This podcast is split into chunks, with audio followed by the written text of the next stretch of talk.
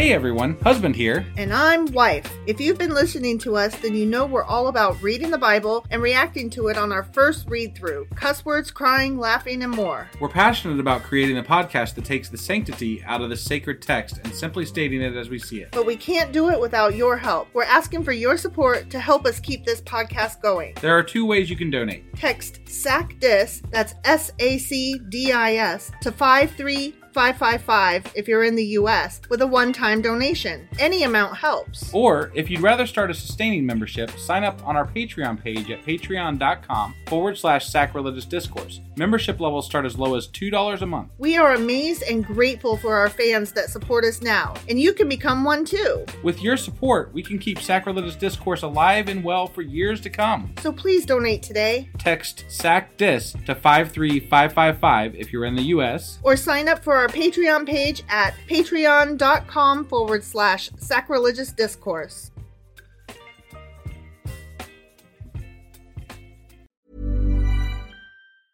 Hiring for your small business? If you're not looking for professionals on LinkedIn, you're looking in the wrong place. That's like looking for your car keys in a fish tank.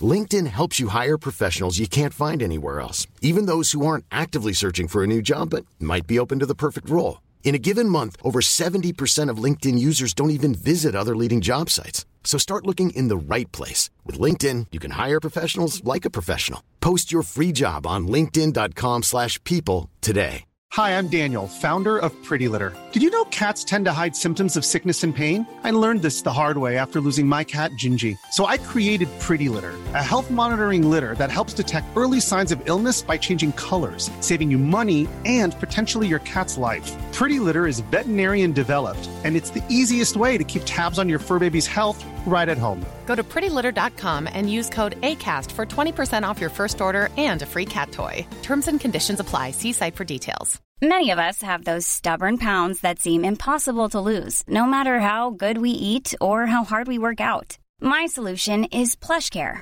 PlushCare is a leading telehealth provider with doctors who are there for you day and night to partner with you in your weight loss journey. They can prescribe FDA-approved weight loss medications like Wegovy and Zepbound for those who qualify. Plus, they accept most insurance plans. To get started, visit plushcare.com slash weight loss. That's plushcare.com slash weight loss.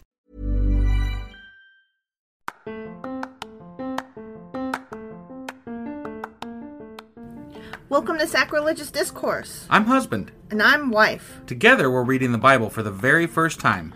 We grew up without religion and wanted to know what all the fuss was about. Well, what have we learned so far? That God is a dick, and apparently some people believe in talking donkeys. We're not trying to pass ourselves off as experts. Nope, we're just reading the Bible for the first time and giving our first take reaction. If you'd like to join us in this venture, you might consider starting at episode 1. Otherwise, jump in wherever you like. All right, let's go read the Bible. Yeah, let's get to it. Husband! Wife! Do you know what we're doing tonight? Well, we're starting a new week, so we're doing a regular Psalmy episode. Yeah, we're still in Psalms. Yeah. The Psalms. But the Psalms are Psalms. The Psalm with the Psalm, the, The- bang, the the- bang, diggy diggy.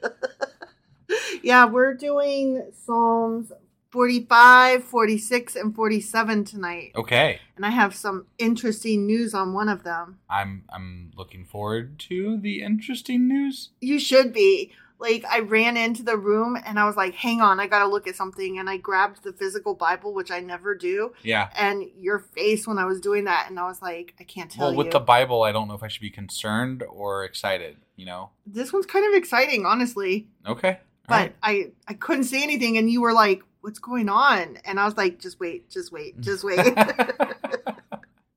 All right. Well, let's go ahead and find out what this interesting shit is. okay.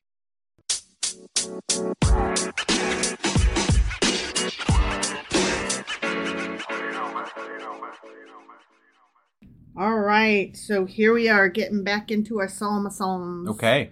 And we are starting with Psalm 45. 45.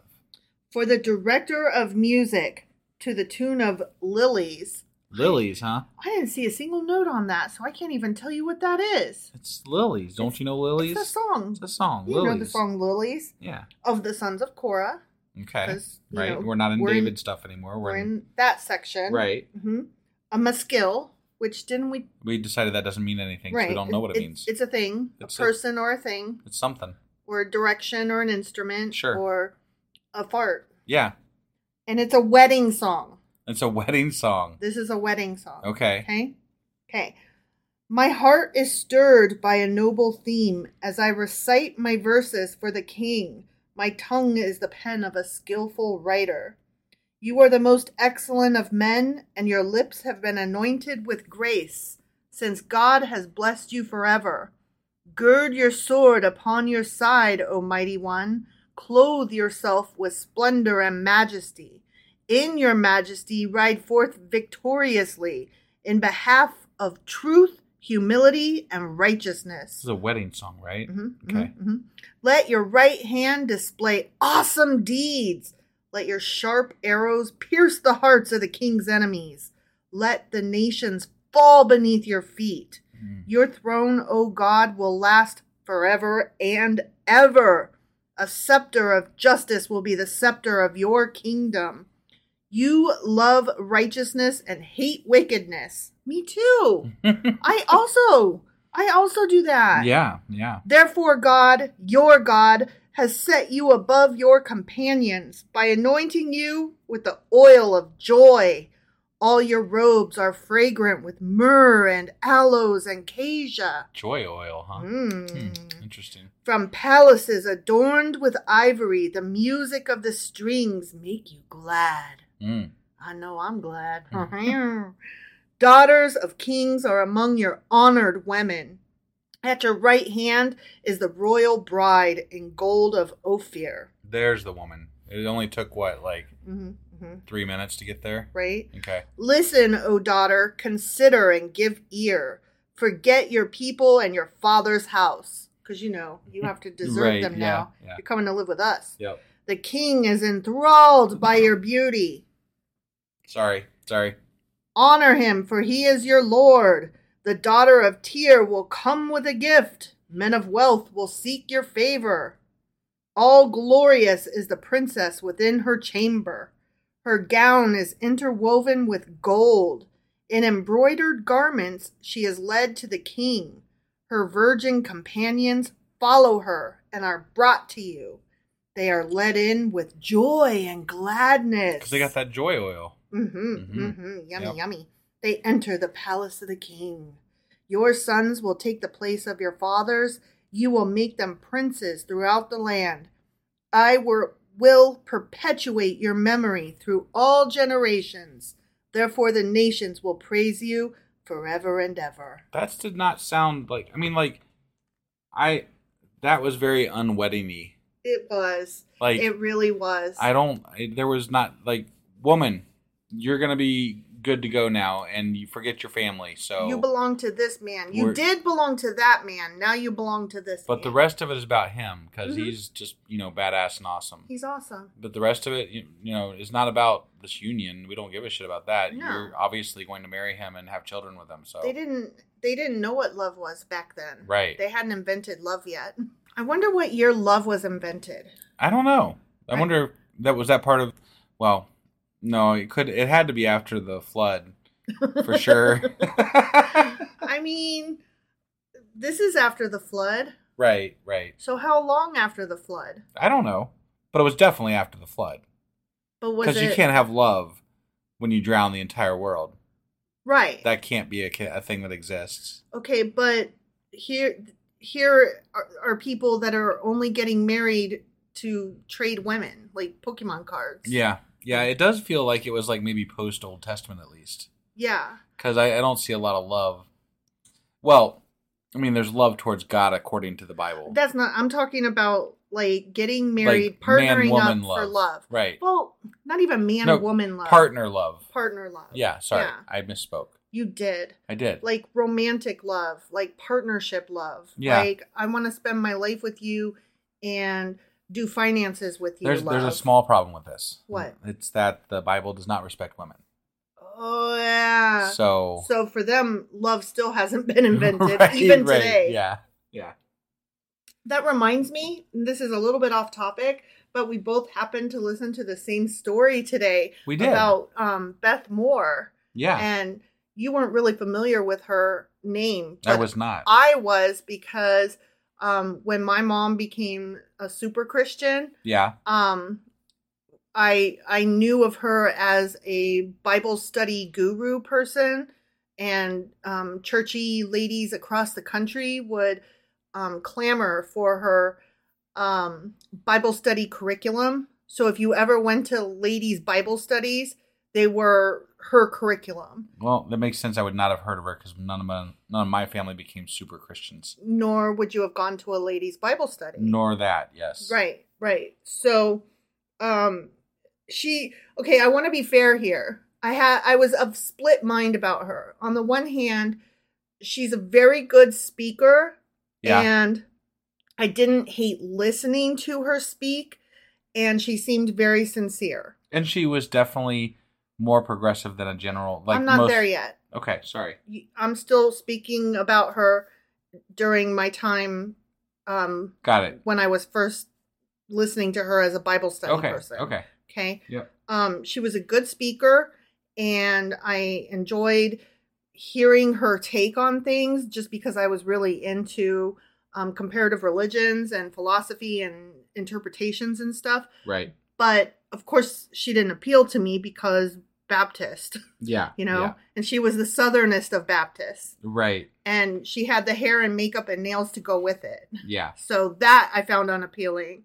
Um, so the news story now um, that we both listened to, I think it was you said on NPR. Yeah. Like I couldn't remember. It was like the weekend edition, Sunday edition type thing, or something like that. Yeah, yeah.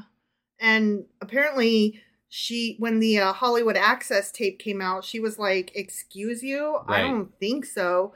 And so she started questioning why all the church leaders around her were still following Trump even though he was clearly a despicable human being and she had suffered um you know sexual assault as a child and molestation as a child Right. and so And she spent a lot of time counseling people that were going through that too. Yeah so she's like this this is not good. This isn't right. This isn't and so she started getting like a lot of death threats and um fell into disfavor among the churchy crowd which Right. is just to me amazing because i'm so familiar with this person and her name and i didn't hate her by any means. I just wasn't a fan. Well, my understanding was that she fell out of favor with them at the same time that there was a controversy controversy in their church. Um, you know, they had a church uh, gathering or whatever of all the churches or whatever, mm-hmm. and there was some problems with um, pre, pre pastors being molesting children and stuff. Mm-hmm. Mm-hmm. So they chose to make the focal point that they rallied against her um, not being able to preach in Yeah. front of a congregation right because instead women, of dealing with the other thing. Women were supposed to not be preaching anyways Right. But I mean, I just like it blows me away. They chose to focus on that and not the child molestation thing. Sounds about right. Like, that Jesus tracks. Christ. That totally tracks, right? I mean, it's the exact same thing that the Catholic Church is famous for, right? Sure. Yeah. So, I mean, doesn't it track? it tracks totally. It's It's just why the churches are getting part of why churches are getting such a bad rap. I mean, Yeah. like you can't cover up child molestation and then expect people to like you. Yeah, Like that's, that's just that's like that's, engage in it and then actively cover it up, and then on top of that, like persecute people who speak out against it. right. That is just so ludicrous. Yeah. So now she um has left the Baptist church. So she's still a Christian Right. and she's still part of the Christian faith, but she's with a little bit more of a progressive church, I think. Yeah. yeah. But I think the they question- said I believe they said Anglican Anglican, yeah, that sounds right. which I'm not real familiar I'm with that either. denomination, but I'm not either. But clearly they didn't turn her away. So uh, at least they're friendly with women, I guess? Question mark. my understanding was they were much more progressive. But I don't know much But- about them, so I don't want to speak to that. the question was posed to her about her stance on LGBTQ and is she more friendly towards that now? And she deftly dodged the question, which was a big fat hog no in my book. Yeah, but I'm sure her her view has been um softened at the very least. Even though it may not have changed, it's been softened. That's I- I hear you. And not that And that makes it good. No, I know. I hear you. It's just that that's not good enough for me Right. And so my sympathy for her only runs so deep. Sure. Um, I'm just interested because I was familiar with who this woman was and I attended some of her Bible study curriculum, Right. you know, and it just blows my mind that somebody who is so entrenched was so entrenched and so active in quote unquote saving souls and out there, you know, an active um, fighter for Christ, you know, talking about donning your weaponry and shit like that, like putting on your armor and glory of God and you know, Yeah. this is like the things that she said and and they turned on her. Right. And that's just so weird to me. And I'm like, whoa, she fell off her pedestal hard. It's a men's club. It is a men's club. And it's like she didn't realize that until she was the woman that it happened to. Right.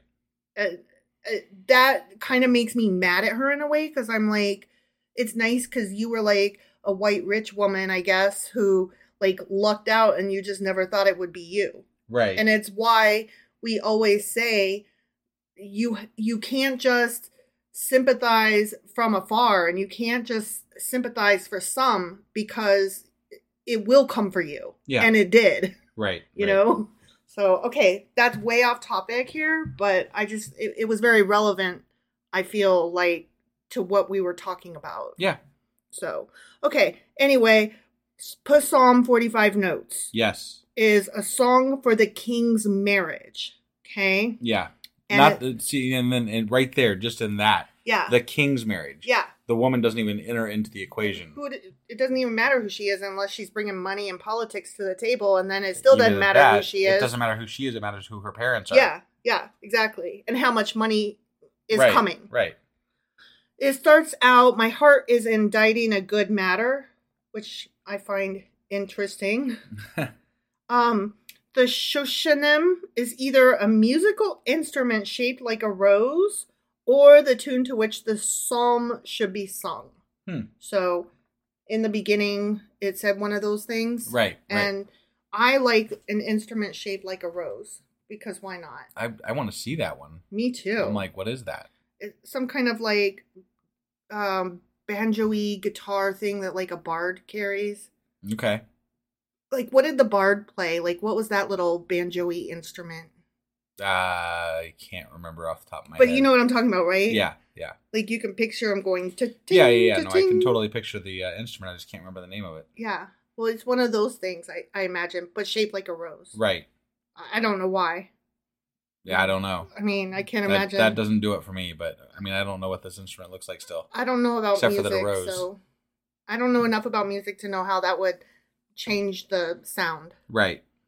Okay, so this psalm, as we have stated more than once, is a wedding song, and it's written to a king on the day of his marriage to a foreign woman, and is one of the royal psalms. So it's not just that he's getting married; he's getting married to a woman who is a foreigner. That's why they specifically said that they have to ditch their family and stuff. Yeah, like let that country go. Right. Which So- which to me means subjugated, not mm-hmm. necessarily married, but whatever. okay. Exactly. So she was sold. Got it. Yeah. Yeah. She is a political prisoner. Yeah. Or a palm, uh, a pawn at best, and a prisoner, much more likely. Right. So um, I said this is one of the royal psalms. And the royal psalms, I don't know if you recall, but there are 10 of them that are united by their subject matter of kingship. Okay. Specifically, the royal psalms deal with the spiritual role of kings and the worship of Yahweh. Although here in the section that we're in, um, it's Elohim. Got These it. are the Elohistic. I cannot say that word. Elohimistic um, psalms Okay. because they do Elohim instead of Yahweh. Got it. Aside from that single qualification that it's about a king, Yeah. there's nothing else that specifically links the, these 10 psalms. Okay. All right. And we've already gone through half of them now 2, 18, 20, 21, and this one was 45. Got it. And then there's 10 left. Or I'm sorry, there's 5 left because 5 plus 5 is 10. Got it. 72, 101, 110, 132, and 144. Okay. Okay. Psalm 45 is the only example of poetry in the Psalms and was composed and sung by a minstrel. Huh. Yeah. Okay. And it may refer to the marriage of Solomon with an Egyptian princess. Huh? Oh, oh, an Egyptian princess, huh? Mhm, mhm, mhm. Are we talking about uh Mhm, mhm, what what was her name? Uh, uh, Queen Sheba, Sheba. Yeah. but that was okay. But we also decided that she was an African princess, I thought. Well, Egypt is in Africa, Right. so that still tracks. Yeah. But I mean, I I thought it was like a different part of Africa than Egypt was. I thought we had decided. I can't remember what area we Oh, I don't know. But but that still is like, oh, okay. Okay. Right. I'm with you. Some posit that the wedding of Jezebel and Ahab was the likely occasion instead. Okay, So we don't know. sure. but whatever. Okay. According to classical Jewish sources, Psalm 45 refers to the Jewish Messiah. And of course, that means Christian scholars frequently interpret the psalm as a messianic prophecy.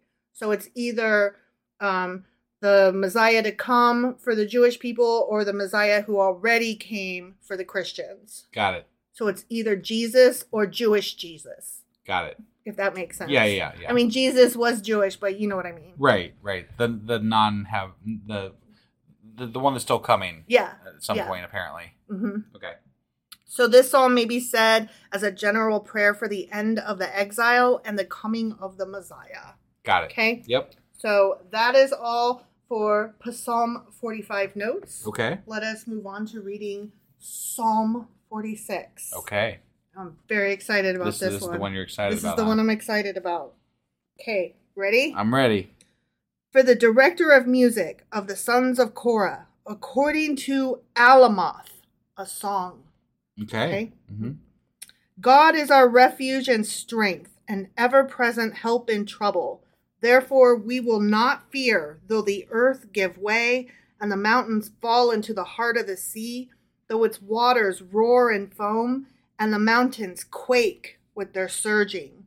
Selah. Okay. There is a river whose streams make glad the city of God, the holy place where the Most High dwells. God is within her, she will not fall. God will help her at break of day. Nations are in uproar, kingdoms fall. He lifts his voice, the earth melts. The Lord Almighty is with us. The God of Jacob is our fortress. Selah. Come and see the works of the Lord, the desolations he has brought on the earth. He makes wars cease to the ends of the earth. He breaks the bow and shatters the spear. He burns the shields with fire. Be still and know that I am God. I will be exalted among the nations. I will be exalted in the earth. The Lord Almighty is with us. The God of Jacob is our fortress. Selah. I'm going to go ahead into Psalm 47. Okay. Okay. Yeah. For the director of music of the sons of Korah, a psalm. Clap your hands, all you nations. Shout to God with cries of joy. How awesome is the Lord Most High, the great King over the earth. He subdued nations under us, peoples our feet. He chose our inheritance for us, the pride of Jacob, whom he loved. Selah. God has ascended amid shouts of joy, the Lord amid the sounding of trumpets. Sing praises to God, sing praises. Sing praises to our King, sing praises. For God is the King of all the earth. Sing to him a psalm of praise. God reigns over the nations. God is seated on his holy throne. The nobles of the nation assemble as the people of the God of Abraham. For the kings of the earth belong to God. He is greatly exalted. Okay. Okay. Okay. Now let's get into my notes. Okay. Okay. Yeah. So, Psalm 46. Yeah. Notes for Psalm 46. Okay. This one is referred to as God is our refuge and strength. It's also referred to as a song of holy confidence and Luther's psalm, Okay. as in Martin Luther. Okay. It starts out God is our refuge and strength, a very present help in trouble. This psalm may have been composed after David defeated the enemies of ancient Israel from surrounding lands. There is a difference of opinion among Christian scholars as to which river the psalm is referring to in verse 4. Okay? Mm-hmm. The Jordan River is one, but it's most unlikely due to its distance from Jerusalem. Okay. Okay? An unnamed river in Jerusalem during the millennial reign of Christ that ran from beneath the temple in Jerusalem eastward to the Dead Sea. Could be that one. Okay. Or an unnamed river in Jerusalem after the millennial reign of Christ that flowed from the New Jerusalem. Okay. Okay? I- So, can I interrupt for just a second? Actually, Mhm. I'm curious. You said it was named after Martin Luther. no, I said that it is often referred to as, not named after. Okay. It is referred to as a, um, God is our refuge and strength. It is referred to also as a song of holy confidence. And it's also referred to as Luther's psalm because he used it. Oh, okay. a lot. I was just that came much later in Mhm. time, so I just was Mhm. curious. Okay. Sorry. Although, how much later?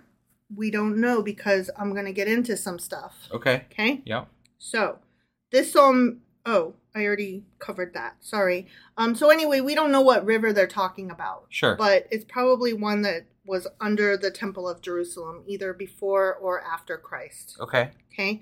Verse 10 is further developed in Psalm 47, which is why I read them back to back Sure. and also because 46 ends with Selah, which we take to mean maybe a pause before continuing Ah. or a moment of silence before continuing. Sure. Yeah. So, um, I'm sure you've heard this one Be still and know that I am God. Right. Yeah. I will be exalted among the nations, I will be exalted in the earth, right? Uh huh. The psalm is recited in Jewish prayers for the end of all wars.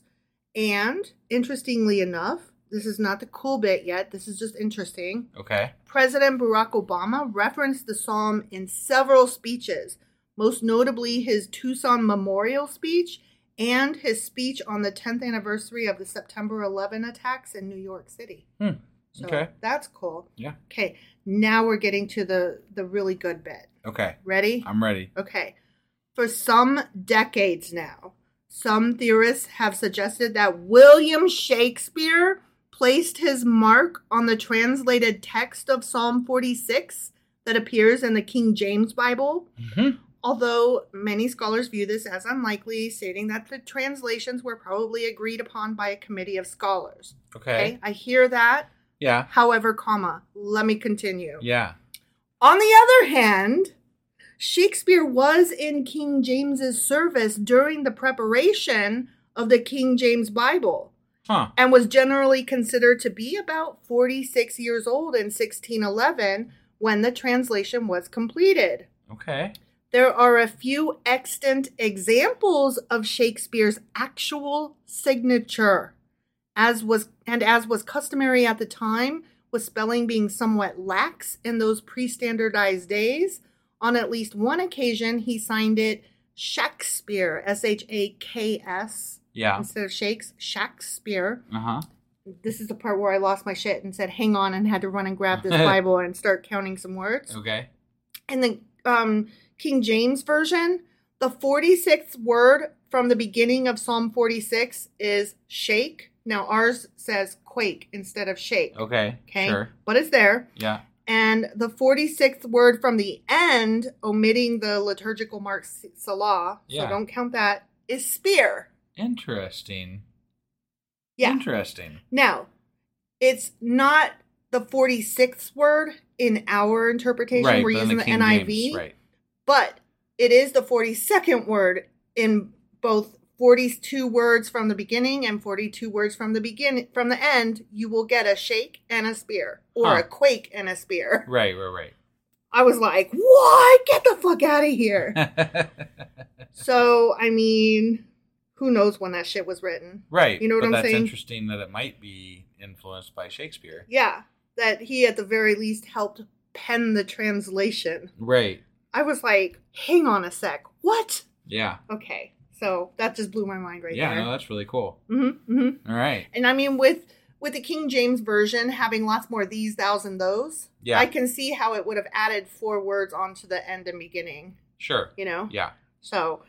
But I like that the NIV still kept it at okay. We can't quite squeeze it out to forty six, but we'll still keep it as close to as possible, and we'll make it the same number on each end, Right. Right. forty two and forty two, which Right. is almost better. Yeah. I mean, yeah. Forty-two.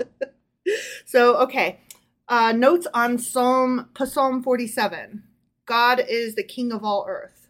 And this one starts out, "Oh clap your hands all you people. Just clap your hands." You know, Yeah, yeah. Yeah. Sorry, I had a yawn there just you for a second. did, and I'm like, where's my reaction? you know that song? Just clap your hands. Loving is what I got. oh, yeah. Said, Sublime. remember that? Yeah. Yeah.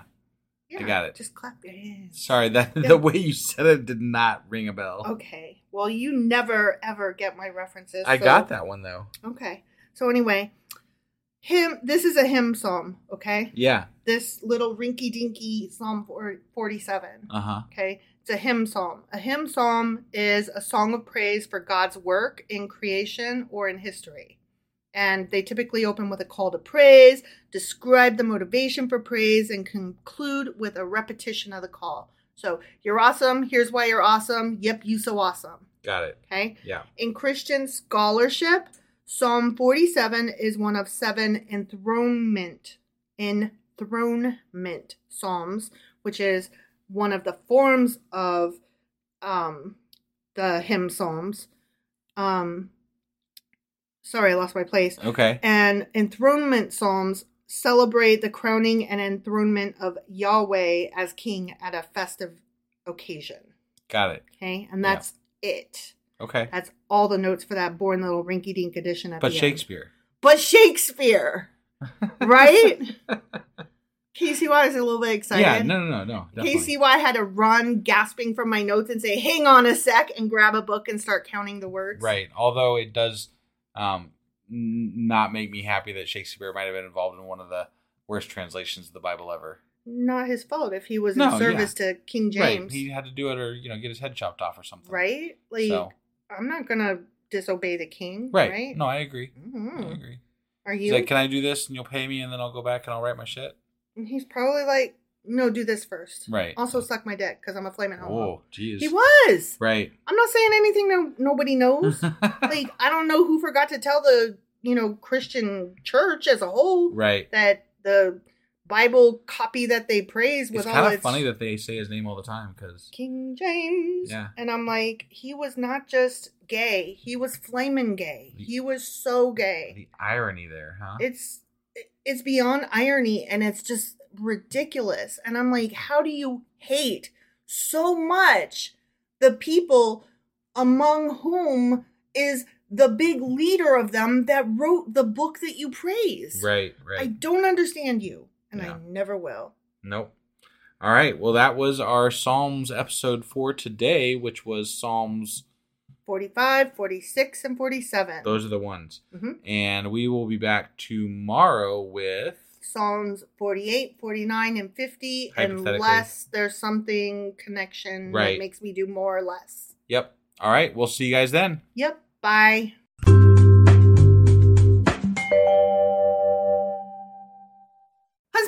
Wife. do you not remember where we are? We're in Psalms. I remember we're in Psalms. We're in Psalms. We're always in Psalms now. We live here now. Yeah, We live in Psalms. we do. Um, today we are covering Psalms 48, 49, and 50. All right. You ready to get into this? I am. There's no Shakespeare. So no Shakespeare? That's a letdown. Damn it. All right. Let's go do this. Okie dokie.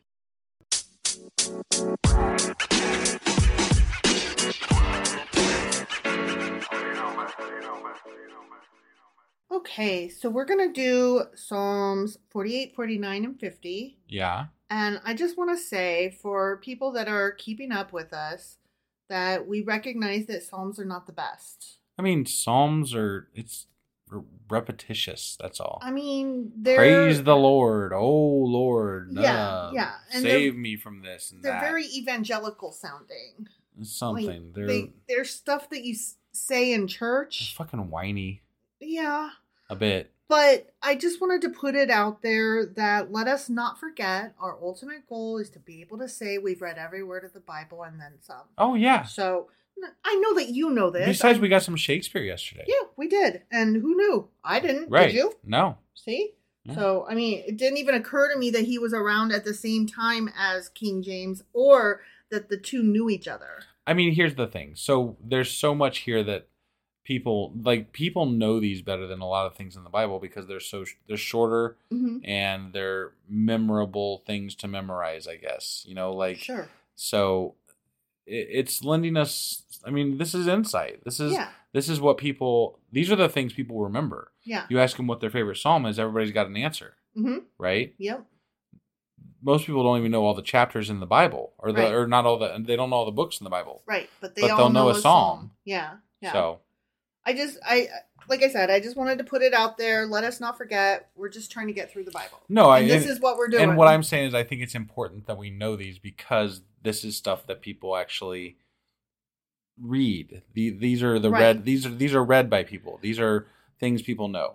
Yeah, and I didn't actually understand what exactly Psalms were before we started this. Nor did I. And so when I put out the question, what's your favorite psalm? I actually asked my parents. My dad sent me a couple of his and um that was that was cool. You know, we read them already. Sure. Um my mom keeps sending me different verses Yeah. of various psalms. So it'll just be like this this meme with um one verse in it and she'll say this is one of my favorite psalms. And I'm like that's a sentence, not a psalm. like it's cherry picking of cherry picking. yeah, that's a line from a psalm. Right. That that's not a psalm. Yeah. And and like I don't want to get into it with her. She doesn't really know about this little project we're doing over here, so I'm not going to be like, "Excuse me, but actually." Right. Right. So I'm I'm not out to correct her, but it does help me understand too that when somebody says that they have a favorite psalm, they might not actually. Right. Right. So that's good to know too. So it's just good to keep in mind Yeah. that we know more than other people. Now, now, now, now. but we're not completely there yet No, either. no, no, no, no, and and we still have more to learn. Definitely. So I guess I'm just reminding myself as much as our listeners that Sure. this is this is what we're doing and this is why. Right. Don't forget. okay, Psalm 48, Yes. a song, A songa. a psalm of the sons of Korah. Hum. Hum. No, I had to differentiate it from the word song. Okay, Oh. because this is one of the few that it says it's a song and a psalm. Got it. Okay. Got it. So- They're too close when you say them. Song Yeah. and psalm. Yeah, I for um the purposes of differentiating the two terms over an audio feature, Right. I had to say psalm apologies. Mm, yeah. Okay, so a song, a psalm of the sons of Korah. Got it. Okay. Great is the Lord and most worthy of praise in the city of our God, his holy mountain. It is beautiful in its loftiness, the joy of the whole earth. Like the utmost heights of Zaphon is Mount Zion. Good old Zaphon. You know, Zaphod Beeblebrox. the city of the great king. God is in her citadels. He has shown himself to be the fortress. He's the fortress. He's her fortress. Okay. He sorry. I have my oh. pronouns Oh. mixed up. he has shown himself to be her fortress. Got it. When the kings joined forces, when they advanced together, they saw her and were astounded. They fled in terror. Oh man. Trembling seized them there, pain like that of a woman in labor. you destroyed them. You know, I don't appreciate when men use Right. That's why I was laughing. Like they don't fucking know. Yeah, I'm like, how dare? Right. How dare? If if you've never gone through labor, and this goes for anybody, man, woman, in between or neither, I don't think that you can use that as a describing term. Now, I, w- I will say this: at least they're acknowledging that women go through a lot of pain for childbirth. Yeah, but that's what I mean. They're only doing it when it's convenient. Otherwise, it's ah, shut up, you dumb bitch. you know, like no, you don't get to fucking do that. Right. You know, that's not yours. Yeah. You you can't have that. Right. Sorry, you just can't. Okay. Okay, so pain like that of a woman in labor that I've never even had sympathy for or experienced or give a shit about. Mm-hmm. You destroyed them like ships of Tarshish, Sure. Shattered by an east wind. Yes. As we have heard, so we have seen, in the city of the Lord Almighty, in the city of our God, God makes her secure forever. Within your temple, O God, we meditate on your unfailing love. Like your name, O God, you your praise reaches to the ends of the earth. Your right hand is filled with righteousness. Mount Zion rejoices, the villages of Judah are glad because of your judgments. Walk about Zion, go around her, count her towers, consider well her ramparts, view her citadels, ci- citadels, Citadels, yeah. that you may tell of them to the next generation. For this God is our God, forever and ever. He will be our guide even to the end.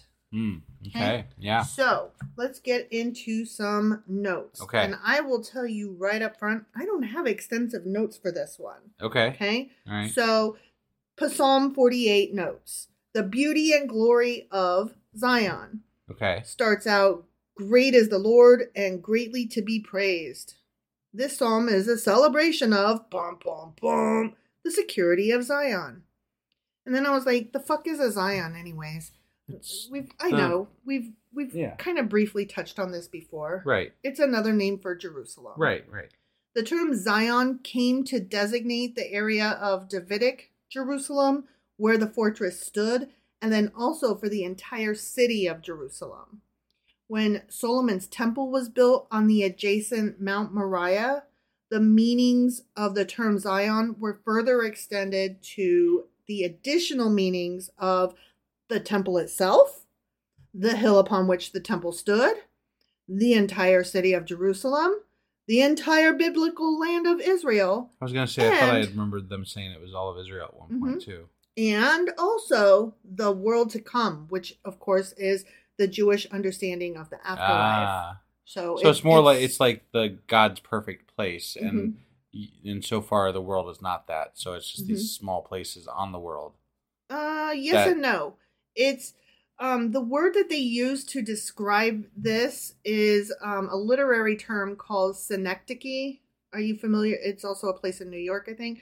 But are you familiar with that term and what it means? not. No. Okay, so it's when um, one smaller term um, is taken to define a larger one. So, like, let me give you several different examples. Okay, so like how in a lot of southern states, a Coke can represent either all soft drinks across the board Right. or even all drinks, whether they're soft drinks or not. Sure. Okay, that that Coke is a synecdoche of the other beverages. Okay. Mhm. so that's one example. Another one would be when we talk about like boots, boots on the ground. That's a word for soldiers. It's a part of the soldier that we have come to.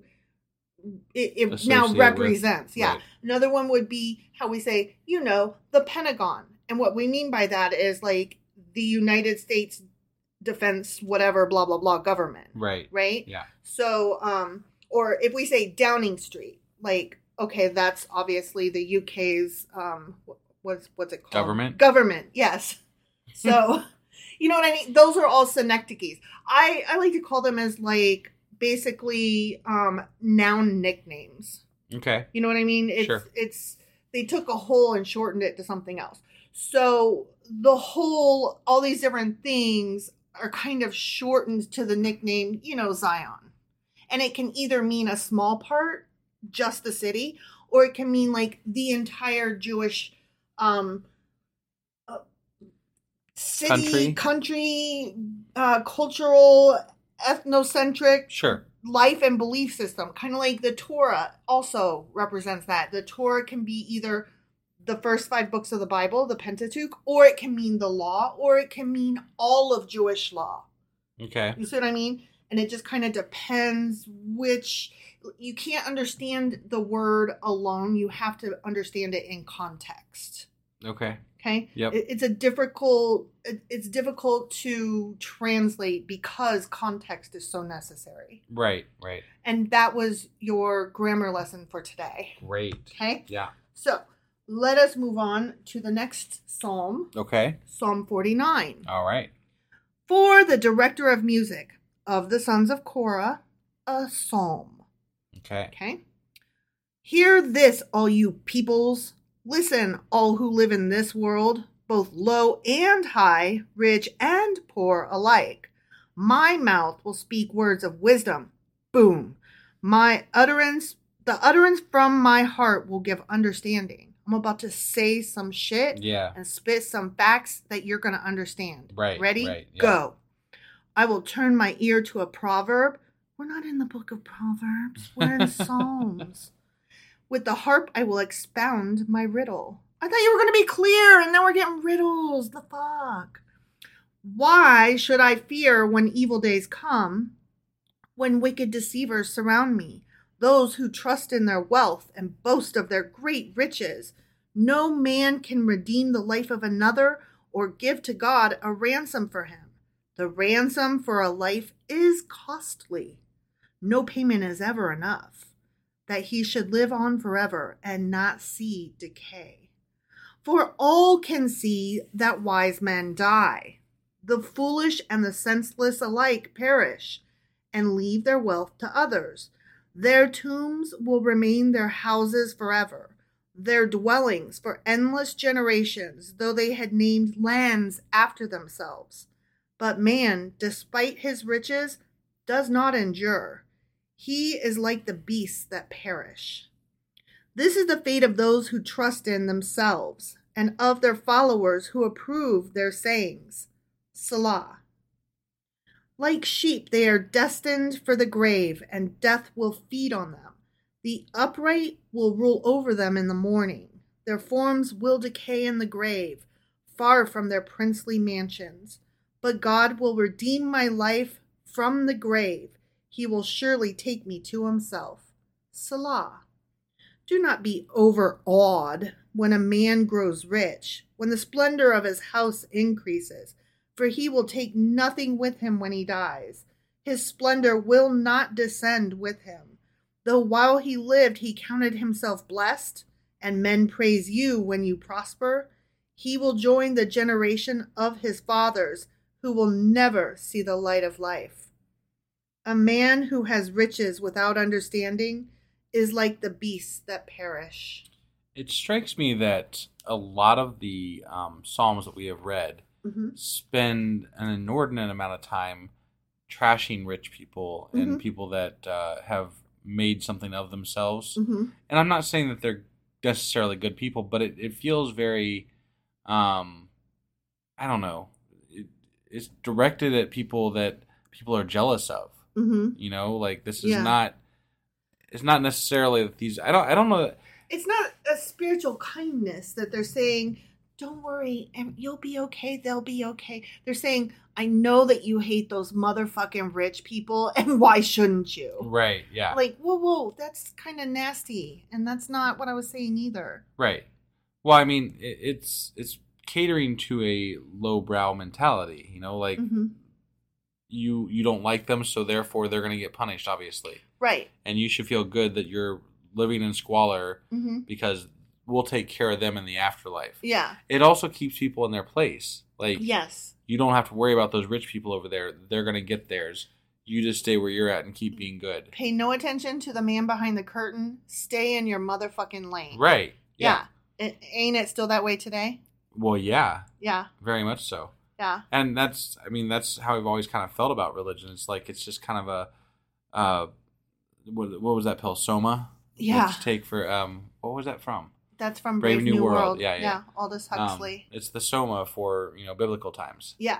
Yeah. Exactly. or for now if you're still religious so Right. you know It makes me sad because like there is something to be said for you know greedy people are going to get theirs. Karma will catch them. Like there is something that feels good about that statement, but not like in I don't like the hate in it. Uh, and I don't like it just because like I don't hate a rich person for being rich. right You know? right And it feels like they're saying hate a rich person for being rich. well and ultimately who gets to judge these are people writing these psalms right Mhm. why are they judging why do we like there should this should be lightly touched on because god ultimately should in their world should be the judge of these people right Mhm. it shouldn't be left up to them Right. because they're just people and Mhm. jealousies and things like that can take hold of you Mhm. and you don't have the right to make that judgment Yeah. in Exactly. my, no matter what world you live in i mean yes there are some blatant cases in the world sometimes like donald trump Right. that we're all like yeah that guy's a piece of trash But he's a piece of trash because he's a despicable human being. right it his the fact that he's rich, like he would have been a son of a bitch regardless. Yeah, You know, the money just made it worse. sure. And I don't know. I don't know. But there are people on the right who think that you know, um, uh, whatever Warren Buffett is the most evil person on the planet, and he's not. I mean, I don't know that he's a great person, but I, I know that he's not what they say he is. I have reserved feelings. I don't know enough about him to judge him one way or the other. Well, he's not a fucking vampire that feeds on people's souls. Okay, shit. yeah, he doesn't eat. I'm just babies. saying, like, okay, he's not that. the fucking things they say about him. okay, You know, Yeah. like that's Yeah. all I'm saying. yeah. So Um, okay, look, when I hear rich white old man, if I were to find out that that person, regardless, regardless of anything, if I were to find out that guy flew on the Lolita Express and was friends with Epstein, like it wouldn't shock me at all. Right, right. So that's what I was getting at. Like, I don't know, maybe he was a fucking pedophile. What the fuck do I know? I'm just Sure. a person in my living room, Sure, you know? right, But yeah, I'm pretty sure he's not out there munching the hearts out of newborns. right, Okay. So yeah, I, I see what you're saying. right, right. And and I'm not trying to insinuate that Warren Buffett was a pedophile. Like that's not what I meant to insinuate in any way whatsoever. I'm just saying, rich white old man. That's all I can say. got it. I think we got it. Okay. Did I go too far there? if you need to cut all that, you may. It's fine. It's fine. All right. Well, let's get into some notes about Psalm 49 Okay. now that we've vented a bit. Yeah. Okay, so Psalm 49 is about the folly of trusting in riches. And it starts out, Hear this, all ye people. This psalm is closely connected with the wisdom or religious philosophy of ancient Israel. Okay. Okay. In Jewish tradition, Psalm 49 is attributed to the sons of Korah after recognizing their father's greed for wealth as the root of his downfall. Hmm. Because do you remember he Yeah. um they were supposed to not loot the people and he kept some. right. And do you remember all that? Well, that was um not exactly. I remember Korah's rebellion, but and that was he was fighting the like he was a really rich person. I know that, Mm-hmm. but you know he led a rebellion. Um, I thought it was against Moses and Aaron and stuff like that, and then, then God swallowed them up. And Yeah, but it was also because um they were like they were like at war with somebody else too and um they weren't supposed to loot anybody and dude looted and kept a little bit of it. And okay, you're giving me the side eye. well, I'm sometimes I question whether you actually know what you're talking about. okay. But and I'm not saying you don't. I'm just like, where are you pulling this from? I guess. my memory, I thought Okay. I, I thought that's what I remembered. Okay. I don't know. We'll do a check and then no, it's I'm it's wrong- fine. I mean, I I just don't recall specifically. So I do remember Korah's rebellion. And I remember that, and I knew I remember that he was rich, but I don't remember much else. So Maybe I have him confused with a different guy. no, I, but I'm not I saying thought you do, but I am thought just that was- you know I thought that was my guy Korah. got it, and you could be completely right. Okay. I just Well, don't we'll- know. We will double check and come back next episode and confirm or deny. So anyway, um, this psalm, psalm, aims to teach that the purpose of one's life on earth is to enhance your spiritual development and to prepare for the world to come, the afterlife. Right. So I don't mind the whole enhance your spiritual development while you're here. I mean, that kind of is just a difference of semantics in saying be the best you, learn how to be the best person you can be, live your best life. sure. You know, I, I'm okay with that. But it's the and prepare for the world to come. That's the part I take issue with. Right. Well, and the part that I also take issue with is that you are prepared. You, if you're working on your spiritual development, and there's people fucking you over because they're rich and powerful, hmm and you're only living because of of your afterlife, you're not living much of a life. No, no, no, no. I meant okay, I'm thinking of like today, not like thousands of years ago. And I'm thinking living my best life doesn't mean um being content to be poor. You know what I mean? Sure. It like to me, um enhancing my spiritual life might mean taking up art or learning more how to do business with art Yeah. you know like that's what i meant not Right. just accepting my lot in life and being like, "Oh well, I'm supposed to be a poor ass monk." Right. Like that's my that's my duty. Hmm. I'm poor, so I get to be poor, and I said duty. They really like people being poor. Yeah. That's but, but that allows other people to be rich, and I bet Mhm. that they're those rich people pay handsomely to the church so that they Mhm. all get to stay the way they are. Yeah. So and especially like they were an uneducated, unable to read, and so they read these to them and were like, sure. "Cause God says, Right. you know, Yeah. God says." Yep. Okay, moving on to Psalm 50. Here we go. This is a song of Asaph. I'm sorry, not a song, a psalma. Got Okay. it. Yeah. A psalm of Asaph. Yeah, and I took a little bit of notes about him, but whatever. Okay. Okay. Yep. The mighty one, God, the Lord, speaks and summons the earth from the rising of the sun to the place where it sets. From Zion, perfect in beauty, God shines forth. Our God comes and will not be silent. Yeah, he does. He, he comes and he will not Yeah, be I silent. got, I got it. Yeah, you look confused for a second. Only because you just Because I'm a child and you never expect it. Right. A fire devour, devours before him, and around him a tempest rages. He summons the heavens above and the earth that he may judge his people. Gather to me, my consecrated ones, who made a covenant with me by sacrifice. And the heavens proclaim his righteousness, for God himself is judge. Selah.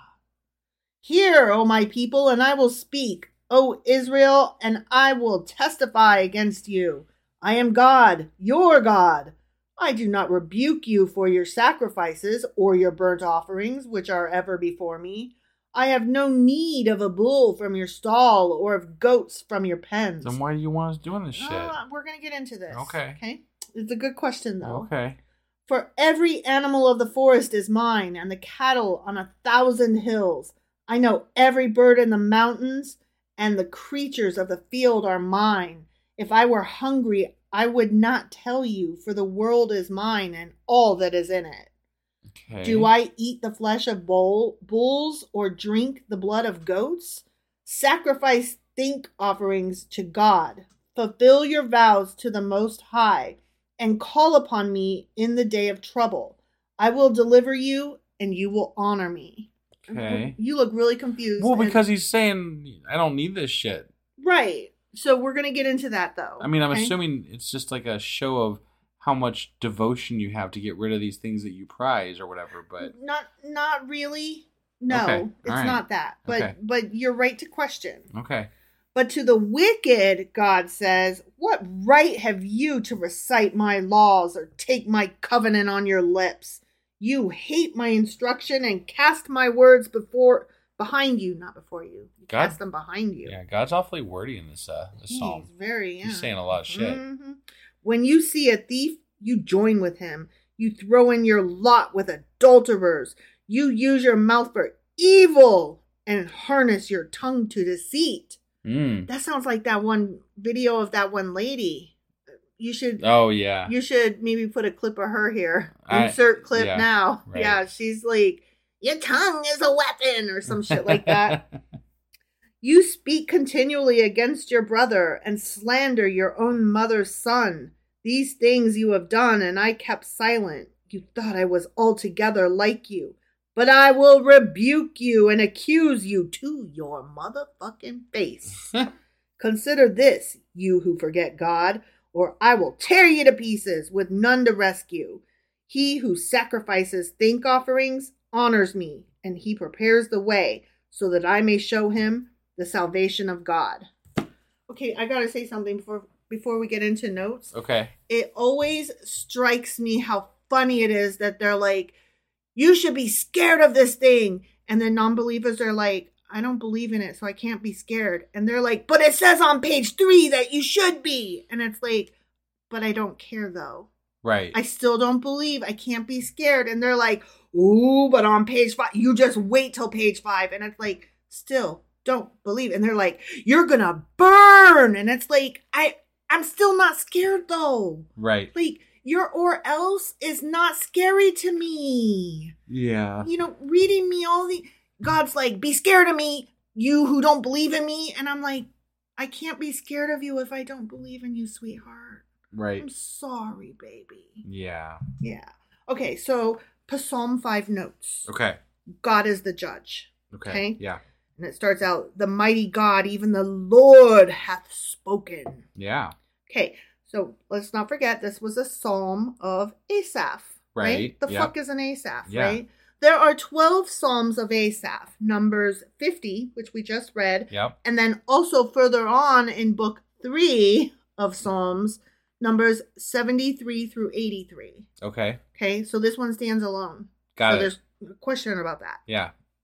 Scholars have determined that a psalm's attribution to Asaph could mean that the psalms were part of a collection from the Asaphites, a name commonly used to identify temple singers. Okay. So, like, it's an attribution. Some singers wrote this, Got it. maybe. Okay. Or that the psalms were performed in the style or, or tradition of the guild bearing Asaph's name. So either a guy named Asaph had some followers and some singers in his guild had a special style of singing, or it just means singers altogether. Got it. It's one of one of those things. So anyway, there's some singers that are Asaphites. Got it. Okay. Yeah. And so this is for them, from them, of them, whatever. Okay. Asaph is said to either be the author or the transcriber of these psalms. Okay. Okay. Even He- though we don't know what for sure an Asaph is. Right. Got it. Yes. Okay. He's, he's a guy Or singer. or singer, but or singers. right. And So again, we don't Yeah. really know for sure. right. And he may not have said these psalms, but instead probably transcribed the words of David. Got So- it. Whatever. And I don't believe that either. Yeah. no specific time period is known to be associated with these specific psalms that were attributed to Asaph. Okay. But the record of destruction noted in Psalm 74, which we haven't got to yet, right. may indicate that these psalms came from the post exilic period. So after they were exiled to Babylon. Okay. So Which would be after David. Yes. So, So- people here's what here's what they're trying to do. They're trying to say, look, lots of people believe that this guy named Asaph either wrote these himself or transcribed them from David. But based on what we know actually of history, it's more likely that some dude maybe named Asaph, maybe not, wrote these way after they were exiled from Babylon. Why don't we just say we don't have a fucking clue? Or why don't we say, despite stupid beliefs, here's what we actually know based on history that it probably happened after this fucking point. At the very, it could not have happened earlier than this. Right. We're Right. not saying it happened in XYZ, but it could not possibly have happened prior to XYZ. So those people, they cray. Got it. That's what I'm saying. Yeah. Psalm 50 points the listener towards offering thanksgiving and a life of devotion as the correct way of approach to God rather than just burnt offerings alone. Okay. So he what this was about was not just why y'all giving me these offerings? I don't need them. That's not what he was saying. He was saying your burnt offerings mean fucking nothing if you're not living the lifestyle you're supposed to be living along with sure. it. Sure. So you were on the right track, just wasn't like totally clear Got it. without these notes Okay. to tell me what it meant. So you have to have both. Both. Yes. Yeah. Live, living, living it and off, offering it. acts alone mean nothing. Right. You got to live the lifestyle too. Okay. Okay. And then when we get into the New Testament, they're going to say acts alone and lifestyle aren't enough. You also have to have the belief of Jesus Christ in your heart as the Lord and Savior who died and and died for your sins and was resurrected. Like you have to have so many different things. Like there's a laundry list of, you know, you can't just be a good person. You also have to hate the gays and you also have to throw rocks at witches. You know, all that stuff. Okay. Okay. Yeah.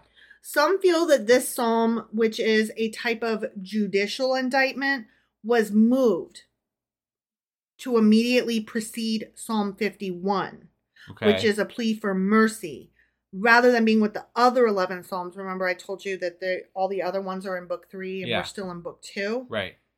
Um, because um, those other 11 Psalms of Asaph. They appear in book three of Psalms, number 73 to 83. Sure. Okay. Yeah. So who knows? This psalm is a prophetic imagining of God's judgment on the Israelites. Okay. And this psalm has been variously dated to either the 8th century BC, the time of the prophets Hosea and Micah, which we haven't got to yet, but they were post exile, okay. or to a time after the Babylonian activity. Okay. So All right. I said activity, but I meant captivity. Sure. So we don't know. All right. Sometime during or after. Some shit happened at some point with Mhm. some people, Yeah. and they wrote this Mhm. maybe at some point. So kind of. Sure. Okay. And Asaph was involved or or whatever. And and in shocker, it's about God. It's actually God speaking to the people. Right? Yeah. So yeah. somebody wrote this shit down on God's behalf. like that's the most words I've heard from God all Bible. so right? Like, exactly. damn. yeah. That's a lot of talking he did there. He did some speaking. Yeah, Yeah. it's crazy. hmm All right. Well, that was our Psalms episode for today, which was 48, 49, and 50. That is correct. And tomorrow we are actually, let's see. Yeah, tonight, actually. Mhm. You should join us on Discord because we'll be doing our live Patreon, or um, our, our, not, not Patreon. We're doing our live Discord event Oh, at 10 p.m. Eastern. Wait, t- today's not Tuesday. Oh, when you listen When to you it. listen to it. Oh shit! Don't listen to me. yeah, when you listen to this, it will be Tuesday. Yes. and we will be recording the episode for Wednesday. Yes. Okay. And sorry. if you're listening to this episode, there is a link to our Discord server in the show notes. So Yes, there please go check that out. Join us on there, and you get a chance to chat with us, talk with us. whatever. Make fun of us. Yeah. Um, make fun of the other people and they're leaving comments who are also making fun of us. We have a fucking blast. it's really fun, you guys. so you should stop by, join us 10 p.m. Eastern on Discord. The Mhm. link's in the show notes. Yes, please. Go do it now. We'll be back tomorrow. Well, tonight, I guess, with our live podcast. Mhm. Tomorrow with the official podcast. hmm Um, and we'll be going over We will be going over Psalms um 350, 51, 52, 53. Those are the ones. Shut up. I have to like go. I can't just math. Got okay? it. Yeah. All right. We'll see you guys. Bye.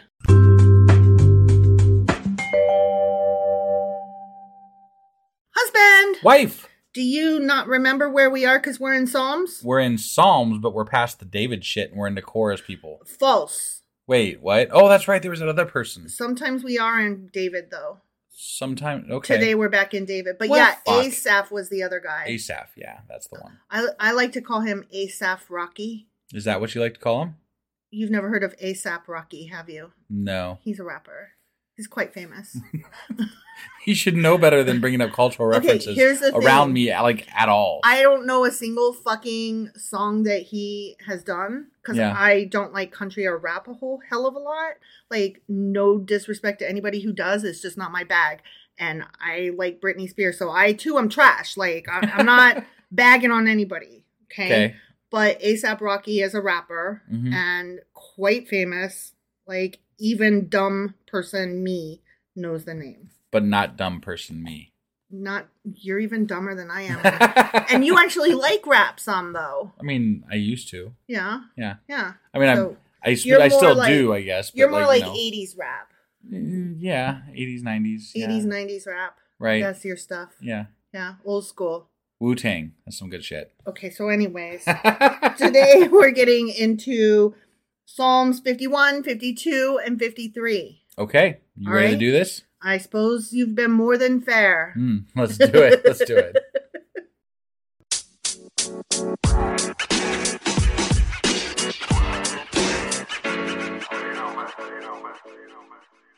Okay, so we are back and we're going to read Psalm 51 now. Okay. Are you ready for this? I'm so ready for this. I'm the readiest I've ever been readied. I don't believe you, but I'm going to read anyway. I'm readies, even. Ready? Readies. Yeah. Ready, steady. Rock, Go. rock, steady, okay. For the director of music, a psalm of David. Oh, I'm sorry to okay, we're back to you. David. Yeah, yeah. When the prophet Nathan came to him after David had committed adultery with Bathsheba. That's you know, that's part of the yeah, the yeah, yeah. supra text. I just, I, God really liked David, hmm and he He fucked a up shit. a lot. He was a shit. Yeah, he was. He did some good stuff. He was smart, but he Sure, was a I shit. guess. He was a shit. but mostly he killed people and You know cheated on all them guys were shits. and had you know. Actually, he had lots of wives too. He did. They were all shits. and he treated Michael like crap. Yeah, he whatever, did. like whatever. Yeah. their name was Micah, Mike, Mi- Mike. M- Mikkel. I don't know, but we called her Michael. We did. We called her So, Michael because the main character on Star Trek Discovery is Michael. Right, and we just thought and it was fun. It feels good. yeah. It feels good. All right, I'm gonna read this now. Okay. Okay. hmm So this is David. Yeah, David. Bathsheba. Bathsheba. Guilt. Nathan. Guilt. Okay. Yeah. Have mercy on me, O God, according to your unfailing love, according to your great compassion. Blot out my transgressions. Mm. Wash away all my iniquity and cleanse me from my sin. Calgon, take me away. Wait, wait, wait, wait. Hold on. This is this is after he he he fucked Bathsheba, right? Yeah, and got her preggers and But is this Um, after he plotted to have her husband killed? Probably. Yeah. I mean, because it was a long process. Like, w- at what point did he actually feel this guilt? Later. Later. Okay. All right. You totally blew over my Calgon, take me away. Yeah, I'm sorry. I'm Yeah, sorry. that was pretty good though. Yeah. Yeah, I mean, if if they get the reference. Fuck off. I just found out that um two of the people that interact with us on Discord, which is where you should be, yeah. they also don't know my Star Wars references. Yep. And so I need more of you to um get on Discord once a week on Tuesdays to join us in conversation so that I don't feel so lonely hmm Yeah. in all my Star Wars dorkiness. Right. Okay, anyways, continuing. Yes. For I know my transgressions, and my sin is always before me. Against you and you only. Sorry, I it was you and you only. Yeah. And it was hard Yep. to read. Um, have I sinned? Only against you have I sinned. Right. Because False. False, What? you Yeah. lying ass. And done what is evil in your sight, so that you are proved right when you speak and justified when you judge. Surely I was sinful at birth, sinful from the time my mother conceived me. well, there's the original sin, right? Gross. Or whatever. I- this is bullshit and I hate it. Surely you desire truth in the inner parts. You teach me wisdom in the inmost place. Mm. Hmm, okay. Okay. Cleanse me with hyssop, and I will be clean. Okay. Okay. Wash me, and I will be whiter than snow. Let me hear joy and gladness. Let the bones you have crushed rejoice. Hide your face from my sins and blot out my iniquity. Create in me a pure heart, O God, and renew a steadfast spirit within me. Do not cast me from your presence or take your Holy Spirit from me. Restore to me the joy of your salvation and grant me a willing spirit to sustain me. Okay. Then I will teach transgressors your ways, and sinners will turn Wait, wait, back wait, to wait. you. Hold on. Mhm, mhm. He requires to be forgiven, and then Then, then he'll teach them Yeah. his ways. if you will forgive me, then I will go and um, sing your praises to everybody and lead more people to you. Otherwise, that sounds like a bullshit off. deal Mhm, mhm. for God, because Yeah. God's like, "Fuck you! You just fucking do it, or I kill you." right? Like according to Because I'm God. right? Because I'm Batman. Save me from blood guilt, O God, the God who saves me, and my tongue will sing of your righteousness. O Lord, open my lips. That's what she said. and my mouth will declare your praise. You do not delight in sacrifice, or I would bring it. You do not take pleasure in burnt offerings. The sacrifices of God are a broken spirit, a broken and contrite heart. O God, you will not despise. In your good pleasure, make Zion prosper. Build up the walls of Jerusalem. Then there will be righteous sacrifices, whole burnt offerings to delight you. Then bulls will be offered on your altar. He's asking a lot of favors from God in order to do Mhm. the things that God wants them to do. Yeah, yeah. I think that's kind of bullshit. I think that David is bullshit. Well, yeah. I can't. He didn't even this. kill Goliath, that fucker. No, I know. Yeah, That story was all false it was all gross and dumb and wrong. because it was some other dude later on. This book is full of lies. You think? All right. Psalm 51 notice. Okay. Okay. This is a prayer for cleansing. And it starts out, Have mercy on me, O God. Okay. Okay. It's one of the penitential psalms. And just to remind you, penitential psalms are also referred to as psalms of confession. And they are Psalms 6, 31, 37, 50. So those are the ones we've read. But Yep. then also 101, 129, and 142. We're not there yet. Right. Right. These psalms are expressive of sorrow for sin. They feel so fucking bad after having sinned. I, I mean, I got some of that, but then he's also demanding stuff in that Mhm, sorrow and mhm. sadness or Yeah, whatever. is. So it kind of kind of bullshit. there. It is. It is. This is supposed to have been composed by David as a confession to God after he sinned with Bathsheba. So this is so it, again, time frames matter here because Yeah. after he sinned with Bathsheba, he then also later Mm-hmm. plotted to have her husband killed. Mm-hmm. Yeah. So I mean, at what point in that time frame did you feel bad and confess this? Right. Because if it was right afterwards, then you shouldn't have done the rest of the shit. yeah. So Yeah. and that took a little while. That all that It stuff did. took. You had It to send them back to the front lines, you know, Mhm. and and then have them killed. Right. Right. So But even having said all that, David's confession is regarded as a model for repentance in both Judaism and Christianity. mm, Everybody loves this fucking thing, and they're like, "This is how you apologize." and I I'm like, "Is it I though?" Because think it was that great.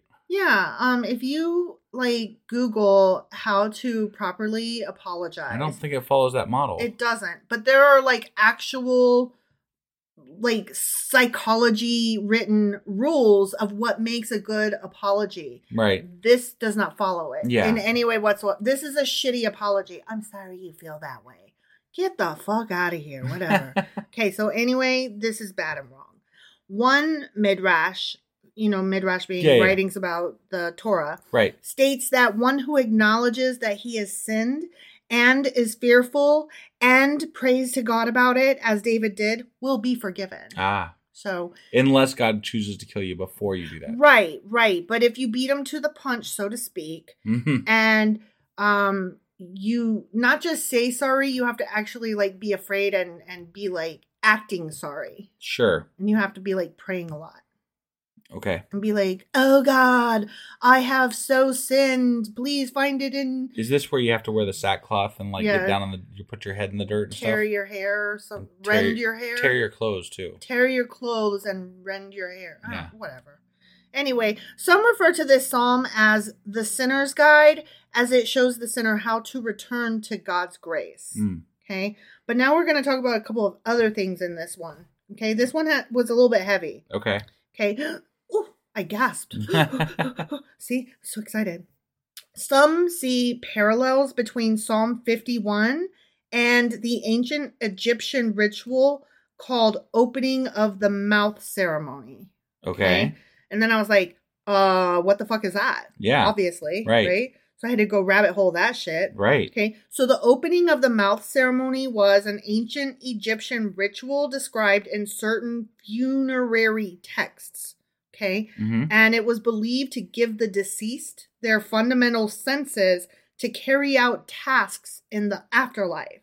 And various practices were conducted on the corpse, including the use of specific instruments to touch body parts like the mouth and eyes. So it's like when you imagine an Egyptian funeral and they're like stuffing the body and wrapping it and mummifying it and doing all the things and leaving the gold coins and stuff. So it's got all these different things that it can take with it into the afterlife. Sure. Like as one imagines an Egyptian funeral, right? Sure.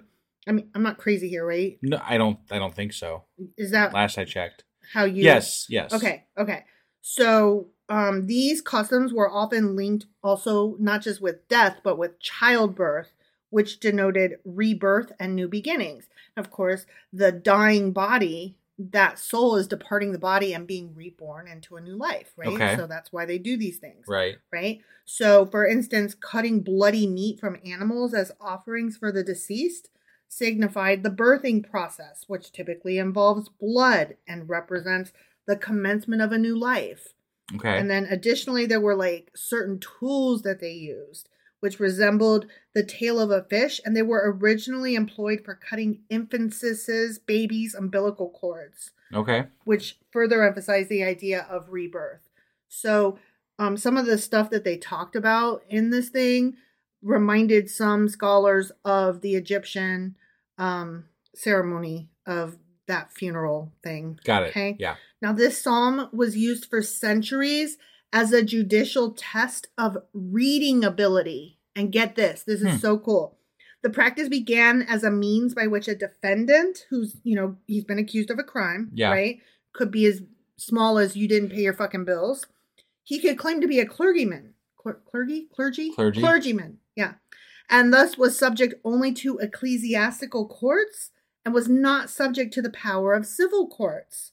Okay. So the passage traditionally used for the literacy test was the first verse of this psalm, Psalm 51. Got it. Okay? Yeah. So an illiterate person who's, you know, going to jail for whatever small stupid thing that he might have done or maybe a big thing, but Sure. could have been something small. Yeah. If he memorized this psalm, he could also claim the benefit of clergy.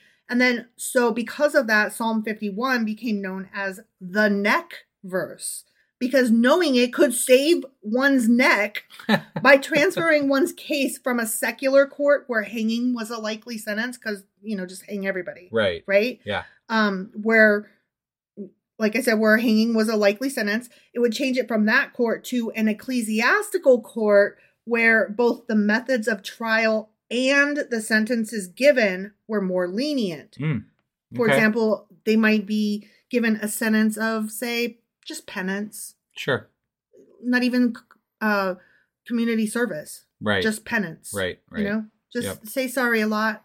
Right. So, um, yeah, that would be one I would memorize too. If, Oh, if hell I was poor For and sure. I was not a clergyman. But you might get caught up and not realize that you know, like, oh, I won't need that, you know, and then you get then you get caught and you haven't memorized it yet. And you're like, fuck. God damn it. yeah. Um, so it has been suggested that verse seven, purge me with hyssop. Mm-hmm. You kind of looked at me funny, like the fuck is that? Right. kind of herb. I, I Um, I I stopped short of asking you because I remember I think it came up earlier in the Bible at some point. It might have. I think we did. discussed it before, but I can't really remember. So So it's been suggested that that herb is an early example of the medicinal use of penicillium, which is the initial source of penicillin. got it. So, you know, purge me with hyssop and I shall be clean. Okay. Okay. hmm So that's what that was about. Got which it. I just thought, wow, that's so interesting. Yeah. So that was kind of a very heavy notes on that psalm. It was. But now we are moving on to Psalm 52. okay. Okay. Yep. For the director of music, a maskil of David, you know, a, a thought, Yeah. a thing, a song, a- Something. A, hymn, who knows? It's Right. a thing, It's a, a thing. thing of David. Right. When Doeg the Edomite had gone to Saul and told him, David has gone to the house of Ahimelech. Okay. Okay. Yep. Why do you boast of evil, you mighty man? Why do you boast all day long? You who are a disgrace in the eyes of God, your tongue plots destruction. It's like a sharpened razor. You who practice deceit, you love evil rather than good, falsehood rather than speaking the truth. Selah. you love every harmful word, O you deceitful tongue. Surely God will bring you down to everlasting ruin. He will snatch you up and tear you from your fucking tent. He will uproot you from the land of the living. Selah. This is a real friendly fucking psalm. Yeah, it is. That's why I'm reading it like a real snot would. Yeah. The righteous will see and fear. They will laugh at him, saying, Here now is the man who did not make God his stronghold, but trusted in his great wealth and grew strong by destroying others. but I am like an olive tree flourishing in the house of God. I'm so pretty, oh, so pretty. I trust in God's unfailing love forever and ever. I will praise you forever for what you have done. This is so nice. In your name I will hope, for your name is good. I will praise you in the presence of your saints. Mm. Boom. How about that? So fuck you, fuck you, fuck you. You suck ass. You're a complete asshole. Man, you suck. You don't Mhm. praise God. You're gonna die. You are scum. hmm I hope you get poison and sit on a rusty nail. But I love God. I'm awesome, right? Yeah. Would, wouldn't you like to be my friend? yeah, yeah. Um, so Psalm 52 is about the futility of boastful wickedness. Mm. Not just wickedness, but Trumpian boastful wickedness. Okay. Sure. Right, right? And it starts out, Why boastest thou thyself in mischief, O mighty man? This psalm is said to have been written when Doeg the Edomite went and told Saul, Um, David has gone to the house of Ahimelech.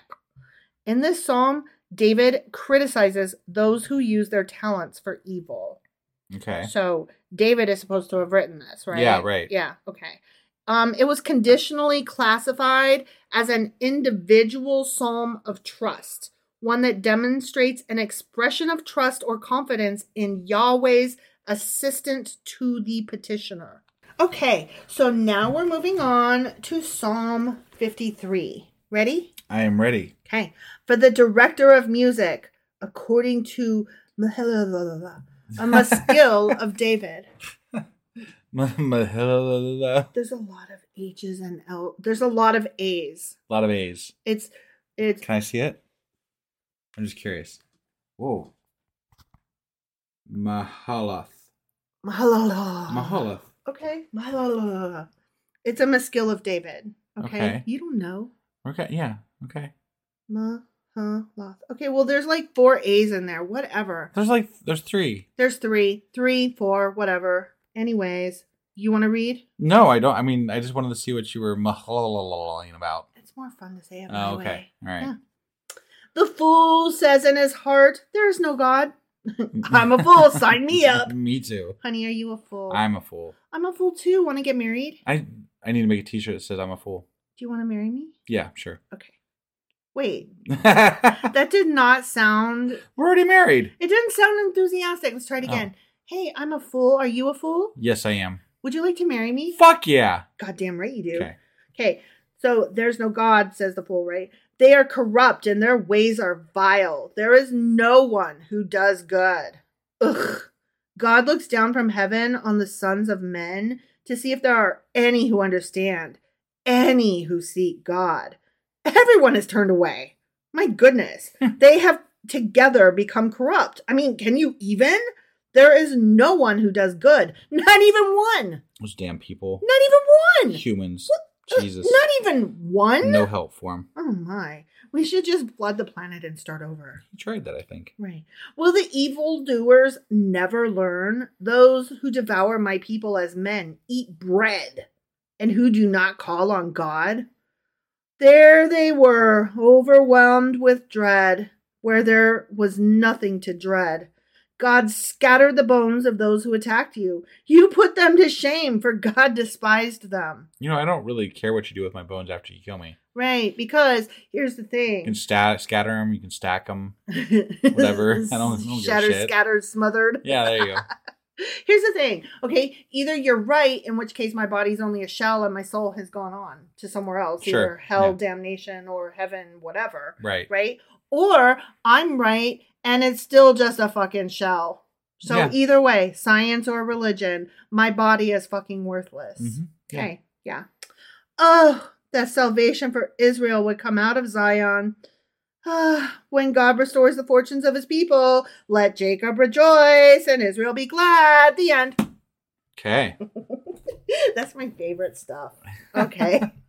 so here are my notes on Psalm 53 Okay. The folly and wickedness of men. Okay. Okay. Yeah. Um, it starts out the fool hath said in his heart there is no God. There is Right? no God. There is no I don't God. even say it in my heart. I say it out loud. I say it in my heart, in my brain. I say it in my toes. I say it on Twitter. I say it also on Twitter. No, I don't because I don't get on Twitter. I say it on Discord. If you all join us there, you'd see. Right? Get on Discord, Yeah. motherfuckers. Okay, anyway, this Psalm number 53 is nearly identical to Psalm 14. Mm. It's a lament to the destruction of the first temple, 14 was. Okay. But That's because 14 uses the covenant name of God, Yahweh, with all the missing letters, Yeah. typical of the Psalms in book one of Psalms, Psalms Okay. book one, Okay. right? Yep. Okay. Modern interpreters classify this psalm as a lament to the destruction, the destruction, destruction of the second temple. Okay. And this psalm, Psalm 53, uses Elohim, which is typical of the psalms in book two, which is where we are, which is Psalms 42 through 72. Okay. Okay. Yeah. Another difference between these two psalms is that there is a reference to a refuge for the poor in Psalm 14, so earlier on, Mm-hmm. but that little line is missing from Psalm 53. Got it. What's really funny is that somewhere in the New Testament, and I forgot to care, so I didn't write the note down. Right. Um, somebody quotes like one of those Matthew, Mark, Luke, John, Peter, Paul, and Mary kind of guys, like one of them people yeah. um quotes either 14 or 53 and because they're fucking identical-ish we don't know which one they're quoting Ah, yeah. yeah so Nifty. like way to, way to cite your source dudes right. so that is the end of um those three psalms and my notes on them okay. Sounds good. okay So that's all we got for tonight. And uh, let's see. We will be back tomorrow with. psalms 54 55 and 56 All right. We'll see you guys then. yep bye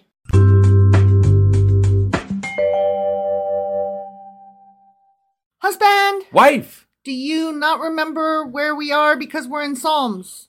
That's correct. Okay. so, I mean, it.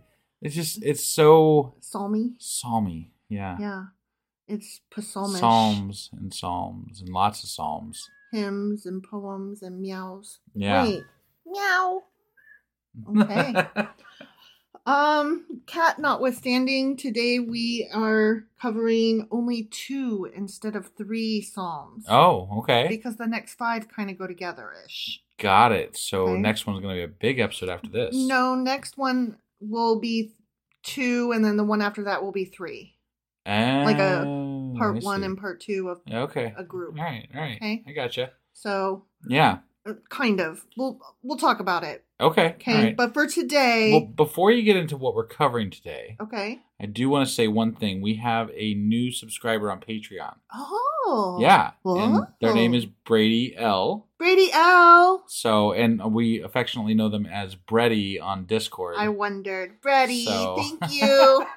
you are the best because not only do you support us, you participate on um, On Discord. Discord, and it's the most fun. It and is. I cannot believe more people are not on there on Tuesdays. I mean, I have to say, so I was very um weird. I was leery about getting onto Discord, Mhm. right? But I have really enjoyed our time that we spend on there. Mhm. We get to like chat with people and we hang out with we fans. hang out with fans. It's Mhm. great. hmm Right now, there's three that come regularly every Tuesday, and what is it? It's at 10, 10 p.m. Eastern, Eastern. Yep. and um, they interact with us and joke around with us, and we yak about stuff. Might be what we were just reading, might be just silly Whatever. things that are happening. Yeah. Whatever. No, we have a good old time Yeah. for sure. So highly recommend. But Brady, thank you so much for your interaction and your support. You are so appreciated. Yeah, definitely. And we love all of our patrons. We love the support. We love that you guys love us. That's such an amazing feeling. Thank you for loving me. and if you would like to become a patron, um, you can do that as well by going to patreon.com forward slash sacrilegious discourse. Um, and there's levels starting as low as two dollars. It's like it's like seven cents a day. That's maths. That's math. I mean, yeah, That's small maths. that's small maths. Yeah. You could like find that on the ground probably, Yeah, it's less than Just a cup of coffee. right? Jiminy. And it helps It us, does. It does help not us. you. Thank you. I mean, you're two dollars poorer, but oh my gosh. Way to lay it out. we don't want to hurt you. We just want us to do better. yeah, that's Yeah. all. So if you can help us, you know, that'd be awesome. That would be awesome. Anyway, what are we going over today? Today we are reading Psalms 54 and 55. So it's going to be a quickie. Okay, well, let's go ahead and get into it. Okie dokie.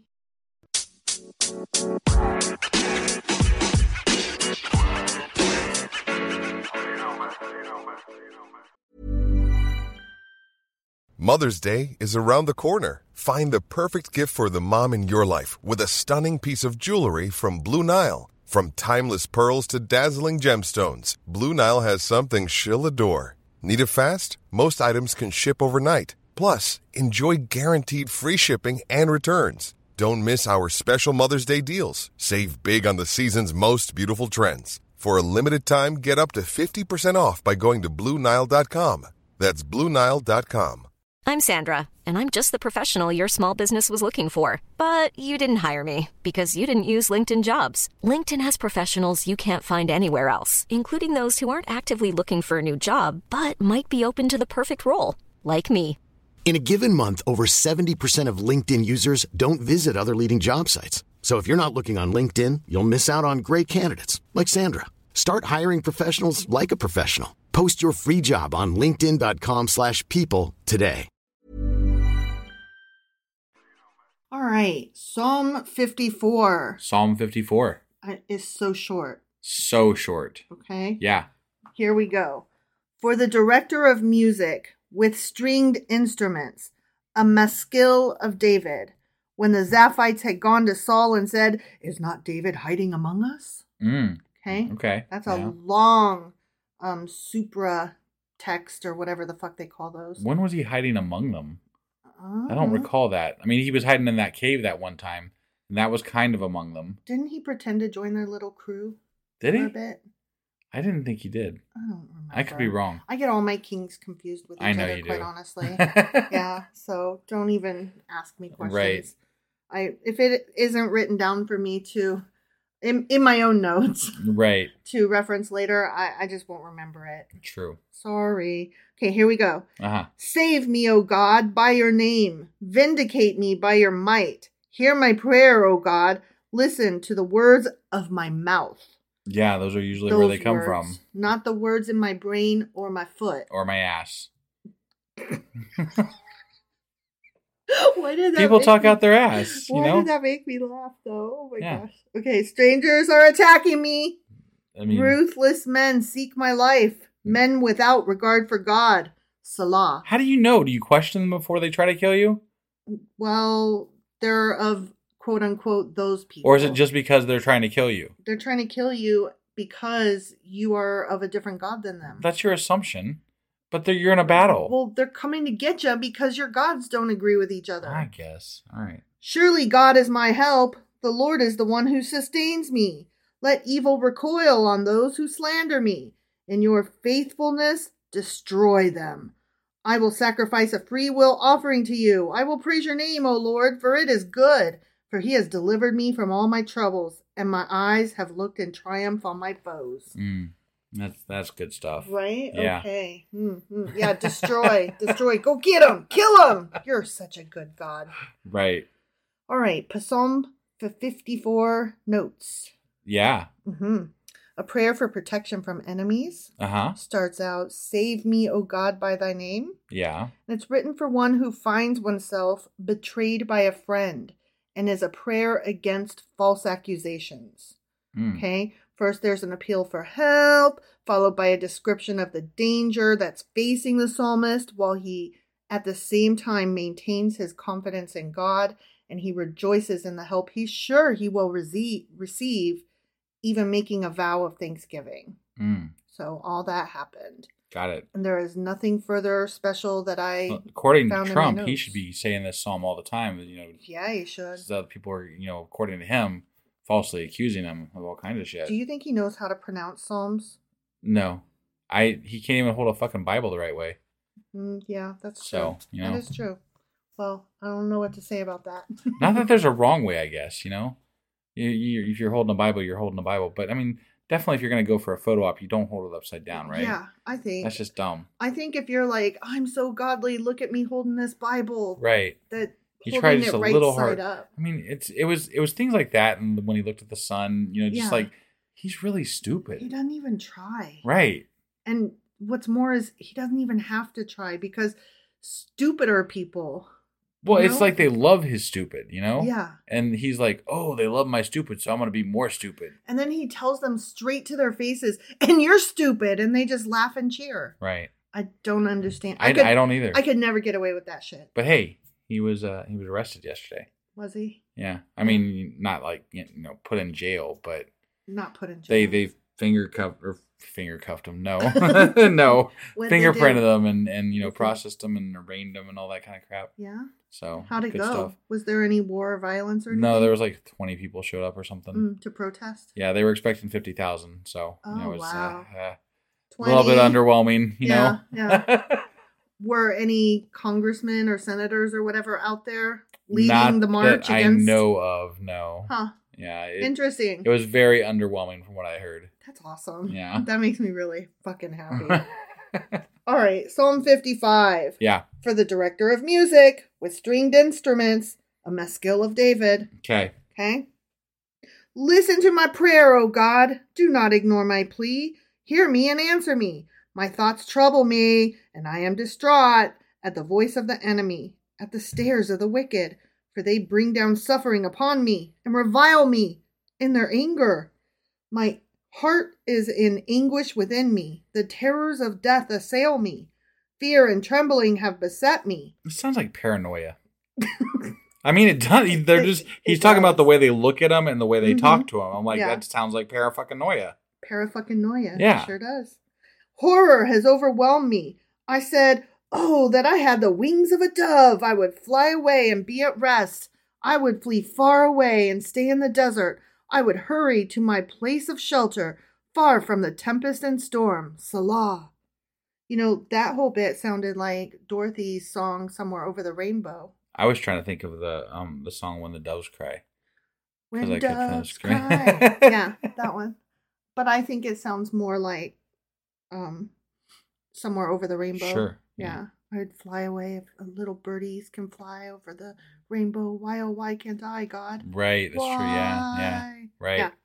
Confuse the wicked, O Lord, confound their speech, for I see violence and strife in the city. Day and night they prowl about on its walls. Malice and abuse are within it. Oh my God, this sounds so much like how Republicans talk about Black Lives Matters movements and the Mhm. protests and shit and Mhm. and the Antifa and and, They're and all coming that. to get you. Right. Right. Yeah. Yeah. It's it's still paranoia. It is. Paranoia. Yeah. Destructive forces are at work in the city. Threats and lies never leave its streets. If an enemy were insulting me, I could endure it. If a foe were raising himself against me, I could hide from him. But it is you, a man like myself, my companion, my close friend, with whom I once enjoyed sweet fellowship as we walked with the throng at the house of God. Let death take my enemies by surprise.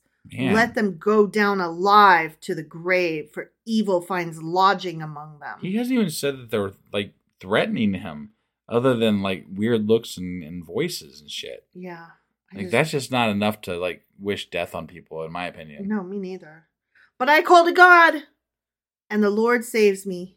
Evening, morning, and noon, I cry out in distress. Jeez. And he hears my voice. He ransoms me unharmed from the battle waged against me, even though many oppose me. What's that noise over there? Oh, that's just Tom wailing again to God. I don't know. He's fucking- always he's always over there crying to God to it. save him. Jesus Christ, what the fuck? God, who is enthroned forever, will hear them and afflict them. Men who never change their ways and have no fear of God. Selah. Hmm. My companion attacks his friends. He violates his covenant. His speech is smooth as butter. yet war is in his heart. His words are more soothing than oil, yet they drown swords. Hmm. Cast your cares on the Lord, and he will sustain you. He will never let the righteous fall. But you, O God, will bring down the wicked into the pit of corruption. Hmm. Bloodthirsty and deceitful men will not live out half their days. But as for me, I trust you. I feel like God is kind of bloodthirsty and deceitful, and and, and Mm-hmm. he's kind of the thing that he's like he shouldn't be the one. I I don't know, whatever. I don't know what I'm trying to say, but he's kind of an asshole. Well, he's instilling fear in people and encouraging people to have fear of each other. Right. And then they're like, I'm scared. And it shouldn't be that way. Yeah, there's such a parallel here between like the right wing media of today Mhm. and how they're instilling fear in people and what's happening because of it. Like the Bible is the same thing. Mhm. And The Bible was the earliest form of Fox News. I mean, right? Yeah. Yeah. It's true. It's crazy. All right, here's my Psalm 55 notes. Okay. A prayer for the destruction of the deceitful starts Give ear to my prayer, O God. This psalm is a lament in which the author grieves because he is surrounded by enemies and one of his closest friends has betrayed him, Yeah. just like the last one. hmm The anonymous author may have been an Israelite living in a foreign city, and the false friend could be another Israelite living there. That could be. Could be. That could be the thing. Could be. Who Uh, knows? yeah. Who That's knows? as plausible as the next thing, Right. I guess. Sure. Sure. it is unclear whether the psalm was written by a single author or not. And some scholars suggest that several verses are fragments by a different author, which were inserted into the text of the original psalm. I love how we're hypothesizing about who wrote it and and everything, and then we're like, but maybe it wasn't just one person. Right. So which one are we? Hy- I mean, like, does it even matter? but if you it was written by some high. If you ask a Christian, nah, it was David. It- You know what I mean? Well, or it was God. Lots of people think that God wrote the whole fucking Bible. Well, no, most people believe that um, God appointed men touched by him. Right, right. Which in it. their eyes is God basically wrote the Bible. Right. Like they, there are people that actually say that, like Mhm. God wrote the Bible, and they're, then you're like, no, man wrote the Bible, and they're like, but they wrote the Bible through God, and Yeah. it's like, okay, Right. okay. So we Have you read the fucking thing? So we can't have a conversation about No, this. yeah. Got it. Okay. Like we could, but you're not gonna like this conversation because Yeah. you're wrong. Yeah. You're so wrong. Yeah. I. That's it. That's yeah, that's all. Okay, okay. Anyway, that wa- that was Psalm uh, sucks. Bible yeah. sucks. Christians suck. Republicans suck. Right. Fox it was a short sucks. episode today. Yep. Yep. So sorry. ran out of yeah. Lots of stuff. that still was sucks. Psalms chapters. Uh, what was it? Fifty-four and fifty-five. Yeah, those are the ones. Yep. All right. Thanks, guys. Uh, as always, and we will be back tomorrow with. Um. Okay, so we're gonna talk a little bit about Psalm sixteen, a little bit of a throwback. Oh, And then we're going to get into 56 and 57, which is the first two in this group of five here. got it. Okay. Okay. Got it? Well, we'll see you guys then. All right. All right. Bye.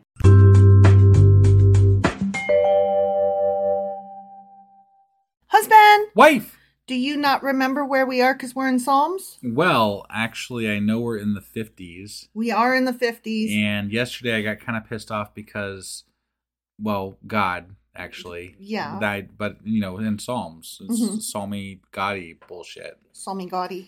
Yeah. And then I do remember this from yesterday.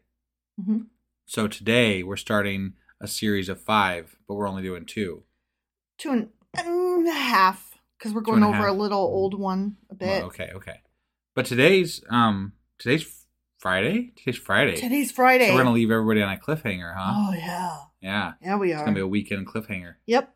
Okay. I'm happy about that. Awesome. If so I have to suffer, y'all got to suffer with me. so what are we going over today? Okay, so today we are doing a real quick, slight review of uh, Psalm 16 because Okay. it's one that fits in with this group. And then we are reading uh, Psalms 56 and 57, and we're learning what ties them together. Okay. Sounds good. Let's get into this. Okie dokie.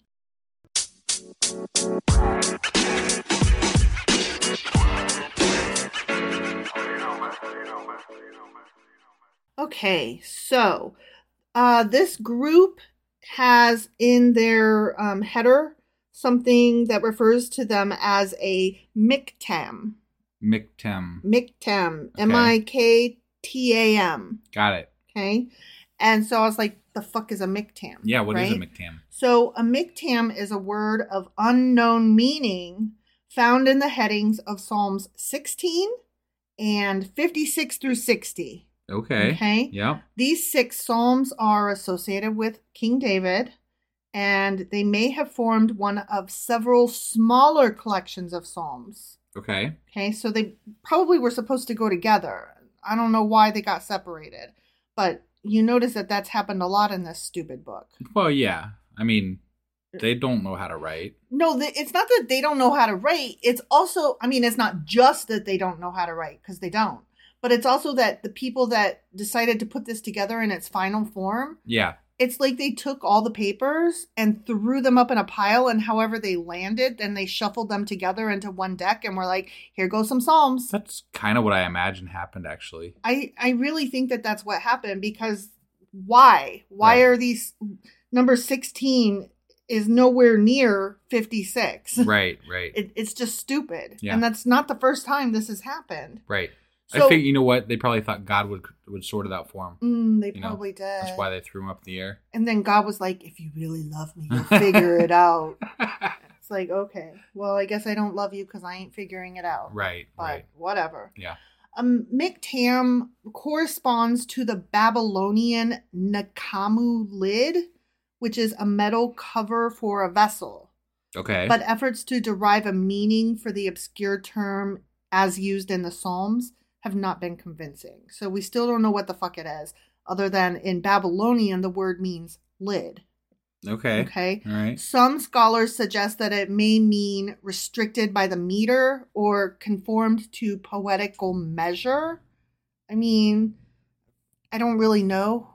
Like, I don't I don't really get it. Okay. In modern Hebrew, the word has come to mean epigram, and numerous collections of Hebrew epigrams have used that word in their titles.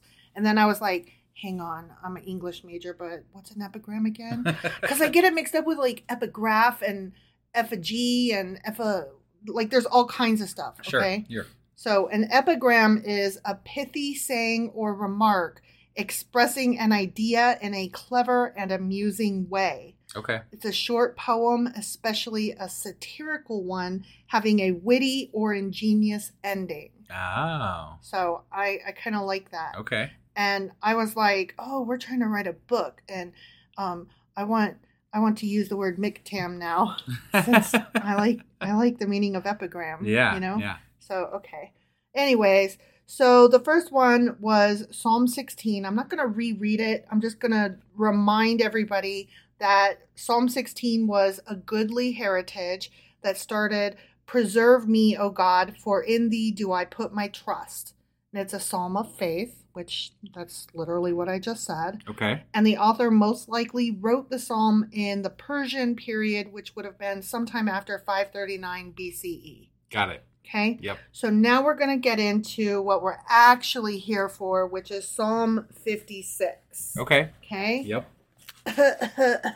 Hum. Psalm 56. For the director of music, to the tune of A Dove on the Distant Oaks. Mm. Or as I like to call it, A Dove Cries. you just took what I said yesterday. I did, I did, I did, but this literally has a dove. Yeah. So, you know, The how could I one had a not? Well, this one has a better dove. Oh, okay. Okay. Of David, a Miktam, when the Philistines had seized him in Gath. Okay. Okay. Yeah. Be merciful to me, O God, for men hotly pursue me. All day long they press their attack. My slanderers pursue me all day long. Many are attacking me in their pride. Oh, so more Mm. paranoia. Yeah. Got it. Okay. When I am afraid, I will trust in you. In God, whose word I praise. In God I trust. I will not be afraid. What can mortal man do to me? I mean, I mean, they they can, can, cut do a lot up. of things. Yeah. They can chop your shit up. They could steal They your eye. They can do more to you than God can. Yeah. Yeah. they can do lots of pain stuff to you. Right. Yeah. They can waterboard you. right. Yeah. They can throw you in a prison. right. They can um, bury you under rocks. Mm-hmm. Yep. They can smoke you. You've thought this through very thoroughly. No, this is off the top of my fucking head. That's kind of scary. They can eat you for dinner. I mean, they can do all kinds of shit. Right. Okay. Yeah. Mm-hmm. All day long they twist my words. They are always plotting to harm me. They conspire, they lurk, they watch my steps, eager to take my life. On no account let them escape. In your anger, O God, bring down the nations. Here goes some more Jeez. God. Like um, he's assuming they're plotting against him, mhm. and he's like, kill them. All the entire All. nation of them. All of them. Yeah. It, and it's once again this one guy telling God how to Elohim. Right. Record my lament. List my tears on your scroll. Are they not in your record? then my enemies will turn back when I call for help. By this I will know that God is for me. So you don't really trust God. You're like, do this so that I can then trust you. Right. Mm, Yeah. mm. Only if you do this will I then know Right. and trust. Right. But but do it, god damn it. Right. Exactly. What the fuck? In God, whose word I praise, in the Lord, whose word I praise, in God I trust, I will not be afraid. What can man do to me? I am under vows to you, O God. I will present my think offerings to you, for you have delivered me from death and my feet from stumbling, that I may walk before God in the light of life. It's easy to live through shit and then say God helped you. Well, You know? here's the thing i i figured out that when they have these you know help me help me help me and then at the very end they're like oh you've delivered me Right. um that's not actually like them going from this is scary in the future happening and whew i sure made it through that and now i'm glad about that thing in the past being over Right. like that's the way it reads but Yeah. that's not actually what it means okay. what it means is, oh, I'm scared of this thing, but I do have trust in you, and I know that you will fix this so that I will be able to say, oh, I'm so glad you got me through that Mm. thing that's behind me. Okay. Yeah. They they skip that part, but that's what I have figured out through They have such faith that they're just assuming God Yeah. will help them. Yeah, it's Okay. their faith. They're showing their faith in God. Got it. Yeah. Okay. So, okay, here's my notes on Psalm 56. Very short. Okay. It's a prayer of trust, and it starts Be merciful unto me, O God, for man would swallow me up. This psalm may be considered representative of anyone hiding from an enemy. The psalm is a prayer for help against enemies, and it is ascribed to royal rights, meaning that it is often said during um, royal ceremonies ro- what? because it refers to nations. yeah. Um, It's, it's crushing them. Right. It's our nation crushing, like the our king crushing other nations. That's a. That, I don't It's like bold. It's very bold. Yeah. It's it's taking what our king does because you know our king is the representative of God on earth, and also the king is the representative of all the people to God. Right. Right. Right. I mean, uh, not not to me and you, of Yeah, yeah, course, yeah, but as as seen through these people, right? right. So when they're saying God crush those nations, they're saying God allow our king, this leader whom we are here celebrating and we are here having our little cute ceremony, let him crush the nations in your name Okay. so that we can say you did this even though clearly, you know, we were the ones that showed up. Right. So glad I could make that clear for you. Yeah. Okay. Now, Psalm 57 Mm-hmm. for the director of music to the tune of Do Not Destroy. that sounds like awesome. Oh my god, SNL has um a new uh skit, not new, I guess it's been for the last year. Um okay, but it's the most recent season. Okay? So that's what I mean by new. Okay. The most maybe recent last two seasons, whatever. Right. Um called Do Not Destroy Okay. and it's where it's they they do a recording that's not like live um it's not part of saturday night live's live skit Got it. Got it's it. like a pre-recorded thing that may have like it may take place in the writers room and often has like unexpected guests in it that you're like oh where'd those come from okay. so uh, that's just funny to me that theirs is called do not destroy and then the Right, Psalm 57 right, is do not destroy. Right. So I have no idea if it's related. It's I mean, not. Or well, it could it not. could very well be because they are clever like that, but then it could be entirely nothing. Right. Nothing because who reads this shit? Nobody. I mean, I assume that nobody on SNL would read but they might have been forced to when they were younger. That is true. So- See, that's what I'm saying. It could be. I'm not saying it is. Yeah, It probably isn't, but it could be. sure. Okay, so anyway, of David, it's a miktam. Okay, Mhm. when he had fled from Saul into the cave. You Oh, know, yeah, this the is- cave. This is this is where Saul this- takes a piss. I was gonna say, in this where David saw him pee. Yeah. Okay, okay. Yeah, Have mercy on me, O God. Have mercy on me, cause this dude is pissing. For in my soul, wait, for in you my soul takes refuge. I will take refuge in the shadow of your wings until the disaster has passed. Mm. I cry out to God Most High, to God who fulfills his purpose for me. He sends from heaven and saves me, rebuking those who hotly pursue me. God sends his love and his faithfulness. Selah. Mm. I'm in the midst of lions. I lie among ravenous beasts. Men whose teeth are spears and arrows, whose tongues are sharp swords. We've read a lot about people with sharp swords as tongues lately. Yeah. Well, I mean, it's this is all supposed to be poetic, right? Mhm, so mhm. it only makes some it makes some sense, I guess. Nice poesy. I- yeah. Be exalted, O God, above the heavens. Let your glory be over all the earth. They spread a net for my feet. I was bowed down in distress. They dug a pit in my path, but they have fallen into it themselves. Selah. My heart is steadfast, O God. My heart is steadfast. I will sing and make music. Awake, my soul. Awake, harp and lyre. I will awaken the motherfucking dawn. Okay. I will praise you, O Lord, among the nations. I will sing of you among the peoples. For great is your love, reaching to the heavens. Your faithfulness reaches to the skies. Be exalted, O God, above the heavens. Let your glory be over the earth. Okay. These are boring ones, know, kind of. They are. Sorry, No. like I'm not trying to. It's just like there's not really a whole lot to like. Look, I'm doing my best here. No, no, no. I, I mean, I get it. I just That's why I've been adding motherfuckers into it. right, right. I was trying to find places to comment, and I'm like, I could make fun of the the poetic things they're saying again, but, But then that's so- I've done that before, and It's I'm like, eh, whatever, you know. Yeah, yeah. I don't know. It's It's- like it's making us be repetitive where it is repetitive, and I resent that. I mean, I feel like we're reading the same things over and over and over and over again. Yeah, we it's, are. it's really, it's really repetitive. God is great. God is good. Help me kill them. Right. Right. Yeah. I mean, that's pretty much it. Basically it. Yep. Yep.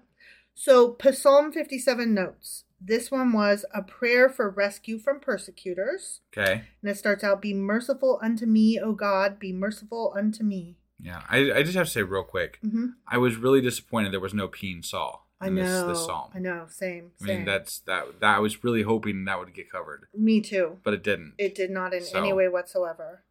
This psalm refers to David when he fled from the face of Saul in the cave, recalling either the cave of Adullam from 1 Samuel verse 22 or the cave in the wilderness of En Gedi. Remember the En Gedis? yeah. On the western shore of the Dead Sea, which was just two verses later, 1 Samuel verse 24. I forgot it happened twice. Mhm, mhm, So I don't know which. Yeah. Okay. But we don't know which one it was. But so, we remember alright. the P. We do. We do. See? So that was good shit. We remember the good That was good stuff. pee. It was good pee. Yeah. Not good shit. Good right. pee. Yeah. Yeah. So that's all I got for today. Okay. And um, I don't know if we're gonna do some rabbit hole for Saturday, but I do know Sunday should be a Patreon. Yes. We need to figure out what we're doing. And we will do something. Yes, we will do something. We will do something. And I will try my damnedest not to forget to do the weekly wrap up. I know you've Because I been have so shit at that. Sucking at that. You have been shit. You need to put a reminder in your telephone. I really do. I should. You should. Yeah. I'm gonna I'll- have you I'll do, do that. that. I'll do okay. that. Okay. And then on Monday we will be back with Psalms 58, 59, and 60. All right. For right. surezies. For surezies. Yeah, because that's gonna finish up this Miktam bit. Okay. All right. Okay. Yep. Well, we'll see you guys then. Alrighty. Bye. Buh.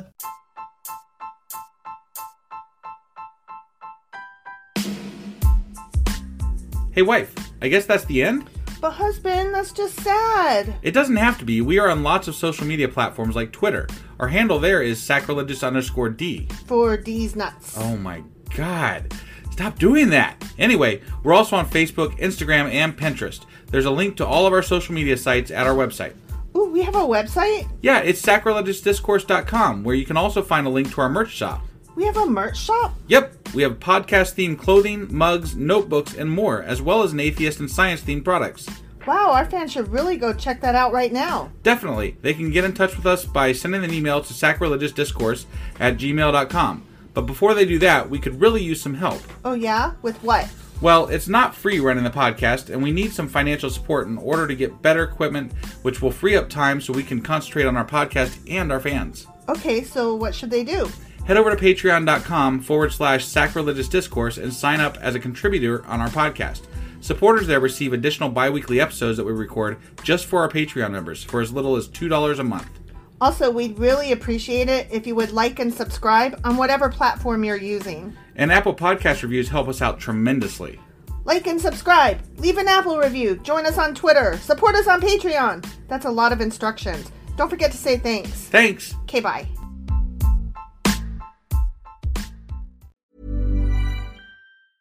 Planning for your next trip?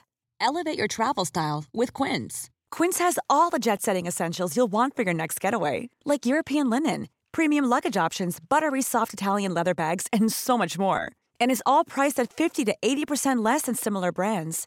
Plus, Quince only works with factories that use safe and ethical manufacturing practices. Pack your bags with high-quality essentials you'll be wearing for vacations to come with Quince. Go to quince.com/pack for free shipping and 365-day returns.